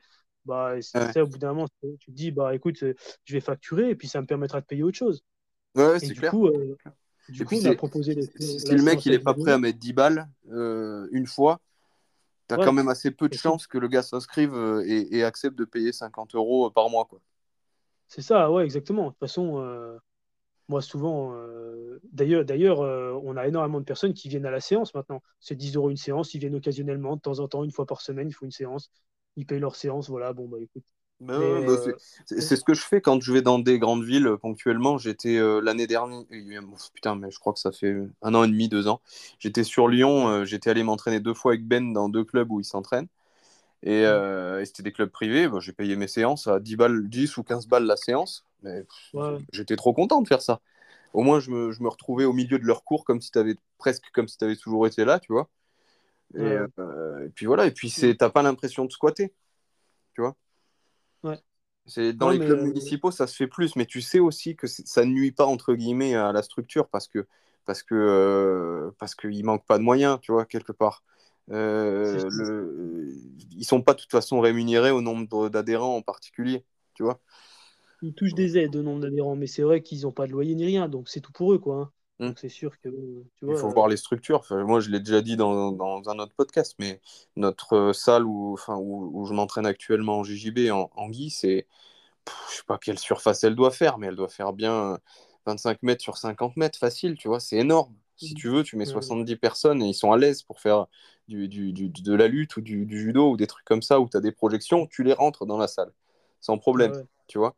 Euh, et c'est ouais, ça doit être 300 balles l'année, moins de 300 balles l'année. Ouais. Ah, par contre, bah lundi, lundi prochain, là, tu vois, lundi, c'est pas que on s'entraîne pas. Normal. Personne qui vient ouvrir la salle. C'est des, des, structures, ils filent pas les clés aux, aux, gars qui donnent les cours. Tu as un type de la mairie qui vient, qui Enfin, voilà, il y, a des contraintes aussi en tant que mm. pratiquant. Je pense que les gens, le message à passer, c'est ça. C'est si, ceux qui ont envie de s'entraîner sérieusement, de s'entraîner quand, entre guillemets quand ils veulent toute l'année. Euh, il n'y a que les structures privées comme, comme la tienne qui peuvent apporter ça. Là où c'est dur et où tu subis la concurrence, c'est avec les pratiquants vraiment loisirs, que pour qui c'est mm. OK de s'entraîner une ou deux fois par semaine seulement. Et puis, euh, si pendant deux semaines on s'entraîne pas, on s'en fout parce que parce que c'est pas du tout, du tout leur priorité. Et ces gens-là, bah, ils comprennent pas pourquoi ils paieraient plus. C'est vrai. Mais moi, je, je, vois quand même, euh, on en a énormément quand même. De... Ils reconnaissent, peu importe que ce soit le loisir ou pas, ils reconnaissent la qualité quand même. Mm. Tu vois Et qui viennent quand même chez nous, du coup. Euh, eh, bien sûr. Pour avoir la qualité, la, tranquillité, etc. C'est vrai que. C'est quelque chose qu'il faut arriver à leur vendre, je pense. C'est le message à passer que cette qualité, elle est réelle, même pour celui qui vient une fois de temps en temps. C'est vrai que le, forfait à la séance, c'est pas mal aussi pour ça. Je pense que celui qui est là-dedans, euh, je lui conseillerais plus de, de se rapprocher d'une structure comme la tienne et de payer à la séance. S'il veut vraiment pas payer 600 balles par an et qu'il veut s'entraîner une fois toutes les deux semaines, ben vas-y, paye ta séance, ça va te coûter 20 euros par mois. Euh, et par contre, euh, ils seront bien dépensés. Quoi. C'est 20 euros, tu vas apprendre des choses et, et, progresser. Quoi. Voilà. Bah, écoute, Alex, ça fait euh, plus d'une heure et demie qu'on est là tous les deux. Quand ça se passe bien, on ne voit pas le temps passer. Euh, ce, que je, ce, que je, te propose, alors j'en ai déjà parlé, je vais essayer de, de, de me déplacer. Je ne sais pas quand est-ce que je pourrais prendre des congés cette année, mais pour, pour aller un peu voir certains invités, ce serait avec plaisir que je viendrai euh, dans ton club, si tu bah, si, si, si es OK, euh, pour tourner bah, avec toi et, et, avec ton frère aussi, un petit peu. J'ai fait une première vidéo avec le, le, rappeur français Rest Turner, que tu connais peut-être qui fait aussi de la boxe anglaise. Euh, si tu n'as pas vu, elle est sur notre chaîne euh, YouTube que tu retrouves sur le même lien et que les auditeurs peuvent retrouver aussi sur le même lien. Euh, je me fais un peu déchirer hein, quand même parce que je suis plus trop dans le truc, alors que lui, il est à fond dans la compétition en, anglaise en ce moment. Il est un peu plus rapide aussi. Ah ouais, il est rapide. Franchement, big up à lui parce qu'il est, il est, il est léger, rapide. il le dit lui-même, hein, il n'est pas professionnel, il, a, il, il, est plutôt amateur en ce moment. Il a 40 ans. Je pense qu'il faut le rappeler quand même. Donc, il est dans sa dernière année de compétition euh, officielle amateur. Là. Après, euh, tu sais, en France, tu n'as plus trop le droit de combattre. Enfin, c'est compliqué après 40 ans. Et puis, il est peut-être aussi temps de, de, penser à d'autres trucs, quoi, tu vois. C'est pas complètement con non plus. Hein. Il, y a des, il y a des phénomènes et c'est souvent des mecs qui rapportent beaucoup d'argent, des Le Banner, des mecs comme ça qui continuent à combattre tard. Je sais pas si toi, tu, tu, te vois combattre encore après 40 balais. Non. Euh, bon, au bout d'un moment, voilà, il y a d'autres trucs. Pas d'autres projets. Voilà, c'est ça. Ça ne veut pas dire que c'est fini et que tu sors du milieu, mais, euh, mais, mais tu en as pris. Tu as quand même pris quand même quelques, quelques beignes, tu vois, j'imagine, en 100 combats, même si tu en as gagné la plupart. Euh, voilà, tu as donné un petit peu. Bref, et ouais, du coup, je, pour, je disais ça pour dire que quand j'ai fait une première vidéo, c'est plus difficile pour moi que les podcasts, parce que les podcasts, là, tu vois, je suis, je suis tranquillement posé dans ma chambre, on discute, il n'y a même pas de visio. Euh, même s'il y a un peu de travail derrière, notamment pour le diffuser, pour euh, essayer de, toucher un maximum de monde. Euh, et ça, ça passe beaucoup par les partages. Et là, je m'adresse aux auditeurs qui sont encore là. Si vous êtes encore là après plus de deux heures, euh, ça fait deux heures que vous nous écoutez parler. Prenez le temps de, partager le podcast, de, le recommander, même personnellement en message perso à des, gens qui pourraient être intéressés. Ça touche beaucoup plus que de le partager en story. Aujourd'hui, on sait que les gens ils zappent beaucoup les stories faites-le, hein, c'est bien aussi les stories, mais euh, tu envoies par message à quelqu'un le truc, tiens, écoute ça, ça va t'intéresser. Il y a beaucoup plus de chances que cette personne, elle écoute. Et ainsi de suite, c'est comme ça que, que, le podcast se diffuse. Un peu par les sponsors, tu sais, j'ai testé un peu les sponsors euh, euh, sans trop y croire au début. Et au final, ben, il y a quand même des gars qui nous envoient des messages en disant bah, J'ai vu ce truc via une sponsorisation, je ne vous connaissais pas du tout. et il y a même un invité que je vais recevoir que, que j'ai touché de cette façon-là, tu vois. Donc, euh, c'est bien aussi, mais ça coûte de l'argent quand même. c'est pas, pas, le problème, mais euh, voilà, le, le, référencement direct, les, les, recommandations directes, c'est quelque chose que vous qui nous écoutez depuis tout ce temps, vous pouvez faire sans problème. Donc je vous remercie et je remercie à ceux qui le font parce que si le podcast se développe, c'est aussi et déjà grâce à ces gens-là. Donc merci beaucoup. Merci à toi aussi d'avoir euh, d'avoir accepté de, de, venir discuter avec moi. Et ben, à l'occasion ouais, d'une petite vidéo, peut-être même d'un podcast euh, futur, ou peut-être avec ton frère, je ne sais pas s'il si, est adepte aussi de ce genre de, de, trucs-là, ça pourrait être intéressant. Euh, parce que bah, j'imagine aussi qu'il a des choses à partager. Même si vous, avez, vous, êtes développés ensemble, il y a peut-être certaines choses sur lesquelles on va passer plus vite parce qu'on l'a déjà abordé ensemble, mais il y a peut-être aussi d'autres choses qu'il aurait envie de, de, parler. Donc n'hésite pas à lui en parler. Euh, bien sûr, bien sûr. si, euh, si, euh, s'il est chaud, moi, bah, il est le bienvenu aussi sur le, sur le podcast. Super. Bah, merci à bah, toi. je voulais... Bah écoute, merci, merci à toi de m'avoir reçu. Je voulais juste rajouter, oui. voilà, que surtout pour les sportifs, n'hésitez pas. Le véganisme, ça reste la meilleure diète pour, pour, lui, pour l'être humain. Donc euh, voilà, moi j'ai senti énormément de changements euh, quand je suis devenu vegan et surtout, surtout pour les sportifs, n'hésitez pas. Après, c'est largement accessible à tous. C'est la meilleure décision que vous pouvez prendre, que ce soit pour les animaux, que ce soit pour la planète et pour votre santé. Donc voilà, n'hésitez pas. Ah bah, merci pour, pour ce message. C'est vrai qu'on ne l'a pas trop, trop développé. Euh, peut-être qu'à une prochaine occasion, on pourra peut-être le développer un peu plus. Mais, euh, mais euh, ouais, c'est, tu sais que c'est le but aussi du podcast, même si j'ai reçu certains invités un peu plus modérés sur le sujet, mmh. que je me dois de respecter. Donc j'aimerais que les auditeurs ne, ne jugent pas trop ça. Il y en a certains qui, qui, qui, qui me sont un peu tombés dessus. Bah ouais, pourquoi t'invites un tel? Il est même pas complètement vegan. Machin. Euh, le mec accepte de venir sur le podcast, j'écoute son point de vue, on discute. Moi-même, je ne suis, pas, je suis pas un intégriste, je ne vais pas fracasser des gens parce qu'ils ne sont pas véganes. Euh, pour une première raison, c'est qu'ils sont trop nombreux. Et, euh, la voilà. et la deuxième, c'est qu'il y a d'autres façons d'agir. Et c'est ce qu'on fait, c'est ce que font la plupart des invités, même les plus extrêmes, entre guillemets. Et toujours, je mets toujours des guillemets quand je dis ça. En général, mmh personne ne va euh, mener des actions terroristes contre les, euh, contre les, gens qui ne sont pas véganes. Quoi. Euh, on, mmh on, influence par l'exemple, principalement. Et le but du podcast, c'est d'inviter des gens comme toi qui, qui, ont, qui ont accompli de grandes choses, qui en accomplissent toujours, qui sont capables de certaines prouesses physiques, qui doivent inspirer les gens, qui inspirent les gens, en suivant une, une, une alimentation végétale ou pour certains presque végétal. Mais j'ai envie de te dire, quand le type il bouffe trois œufs dans la semaine et que tout le reste de son alimentation elle est végétale, Sur le plan éthique, bien sûr que il peut encore progresser, peut-être, mais par contre, mmh. euh, sur le plan physiologique, il ne faut pas déconner, c'est pas avec trois œufs que, que, as, que, que ton corps il, il, carbure à faire euh, parfois deux entraînements par jour toute la semaine, tu vois? Ouais, c'est sûr, c'est sûr. Mmh.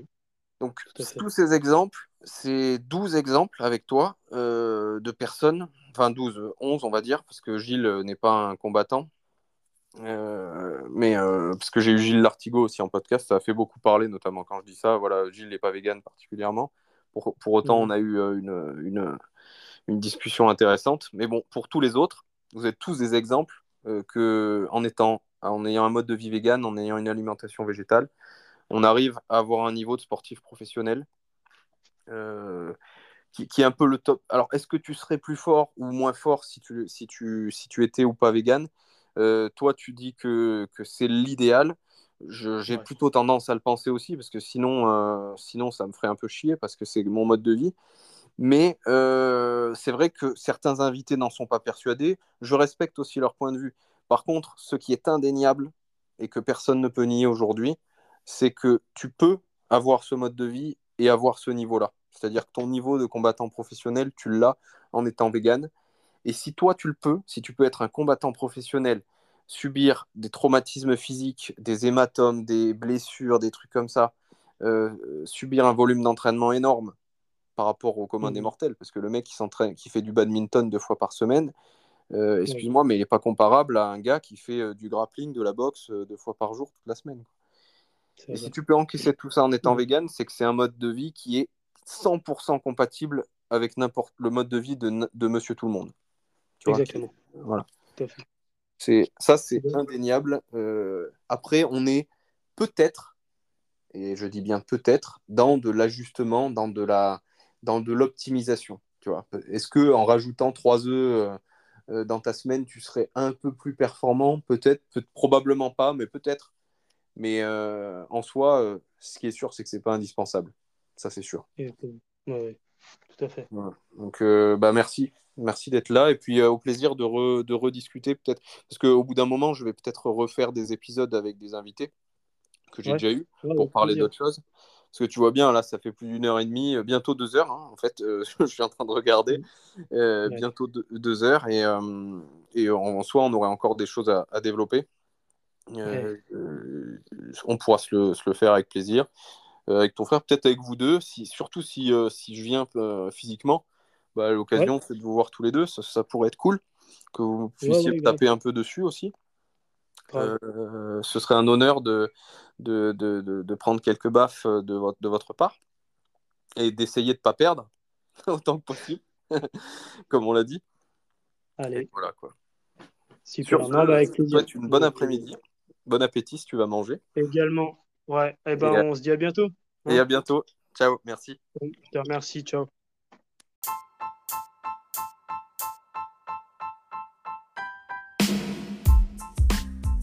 Merci d'avoir écouté le podcast jusqu'au bout. S'il vous a plu, vous pouvez laisser un commentaire positif sur votre application de podcast, sur laquelle je vous invite à vous abonner afin de ne pas manquer les prochains épisodes. Vous pouvez également partager l'épisode en story sur vos réseaux sociaux ou encore mieux l'envoyer à un, voire deux de vos amis. C'est ce qui nous aiderait le plus à faire connaître le podcast et à donner envie à d'autres invités de venir s'exprimer sur le podcast. Je vous dis à bientôt pour un nouvel épisode.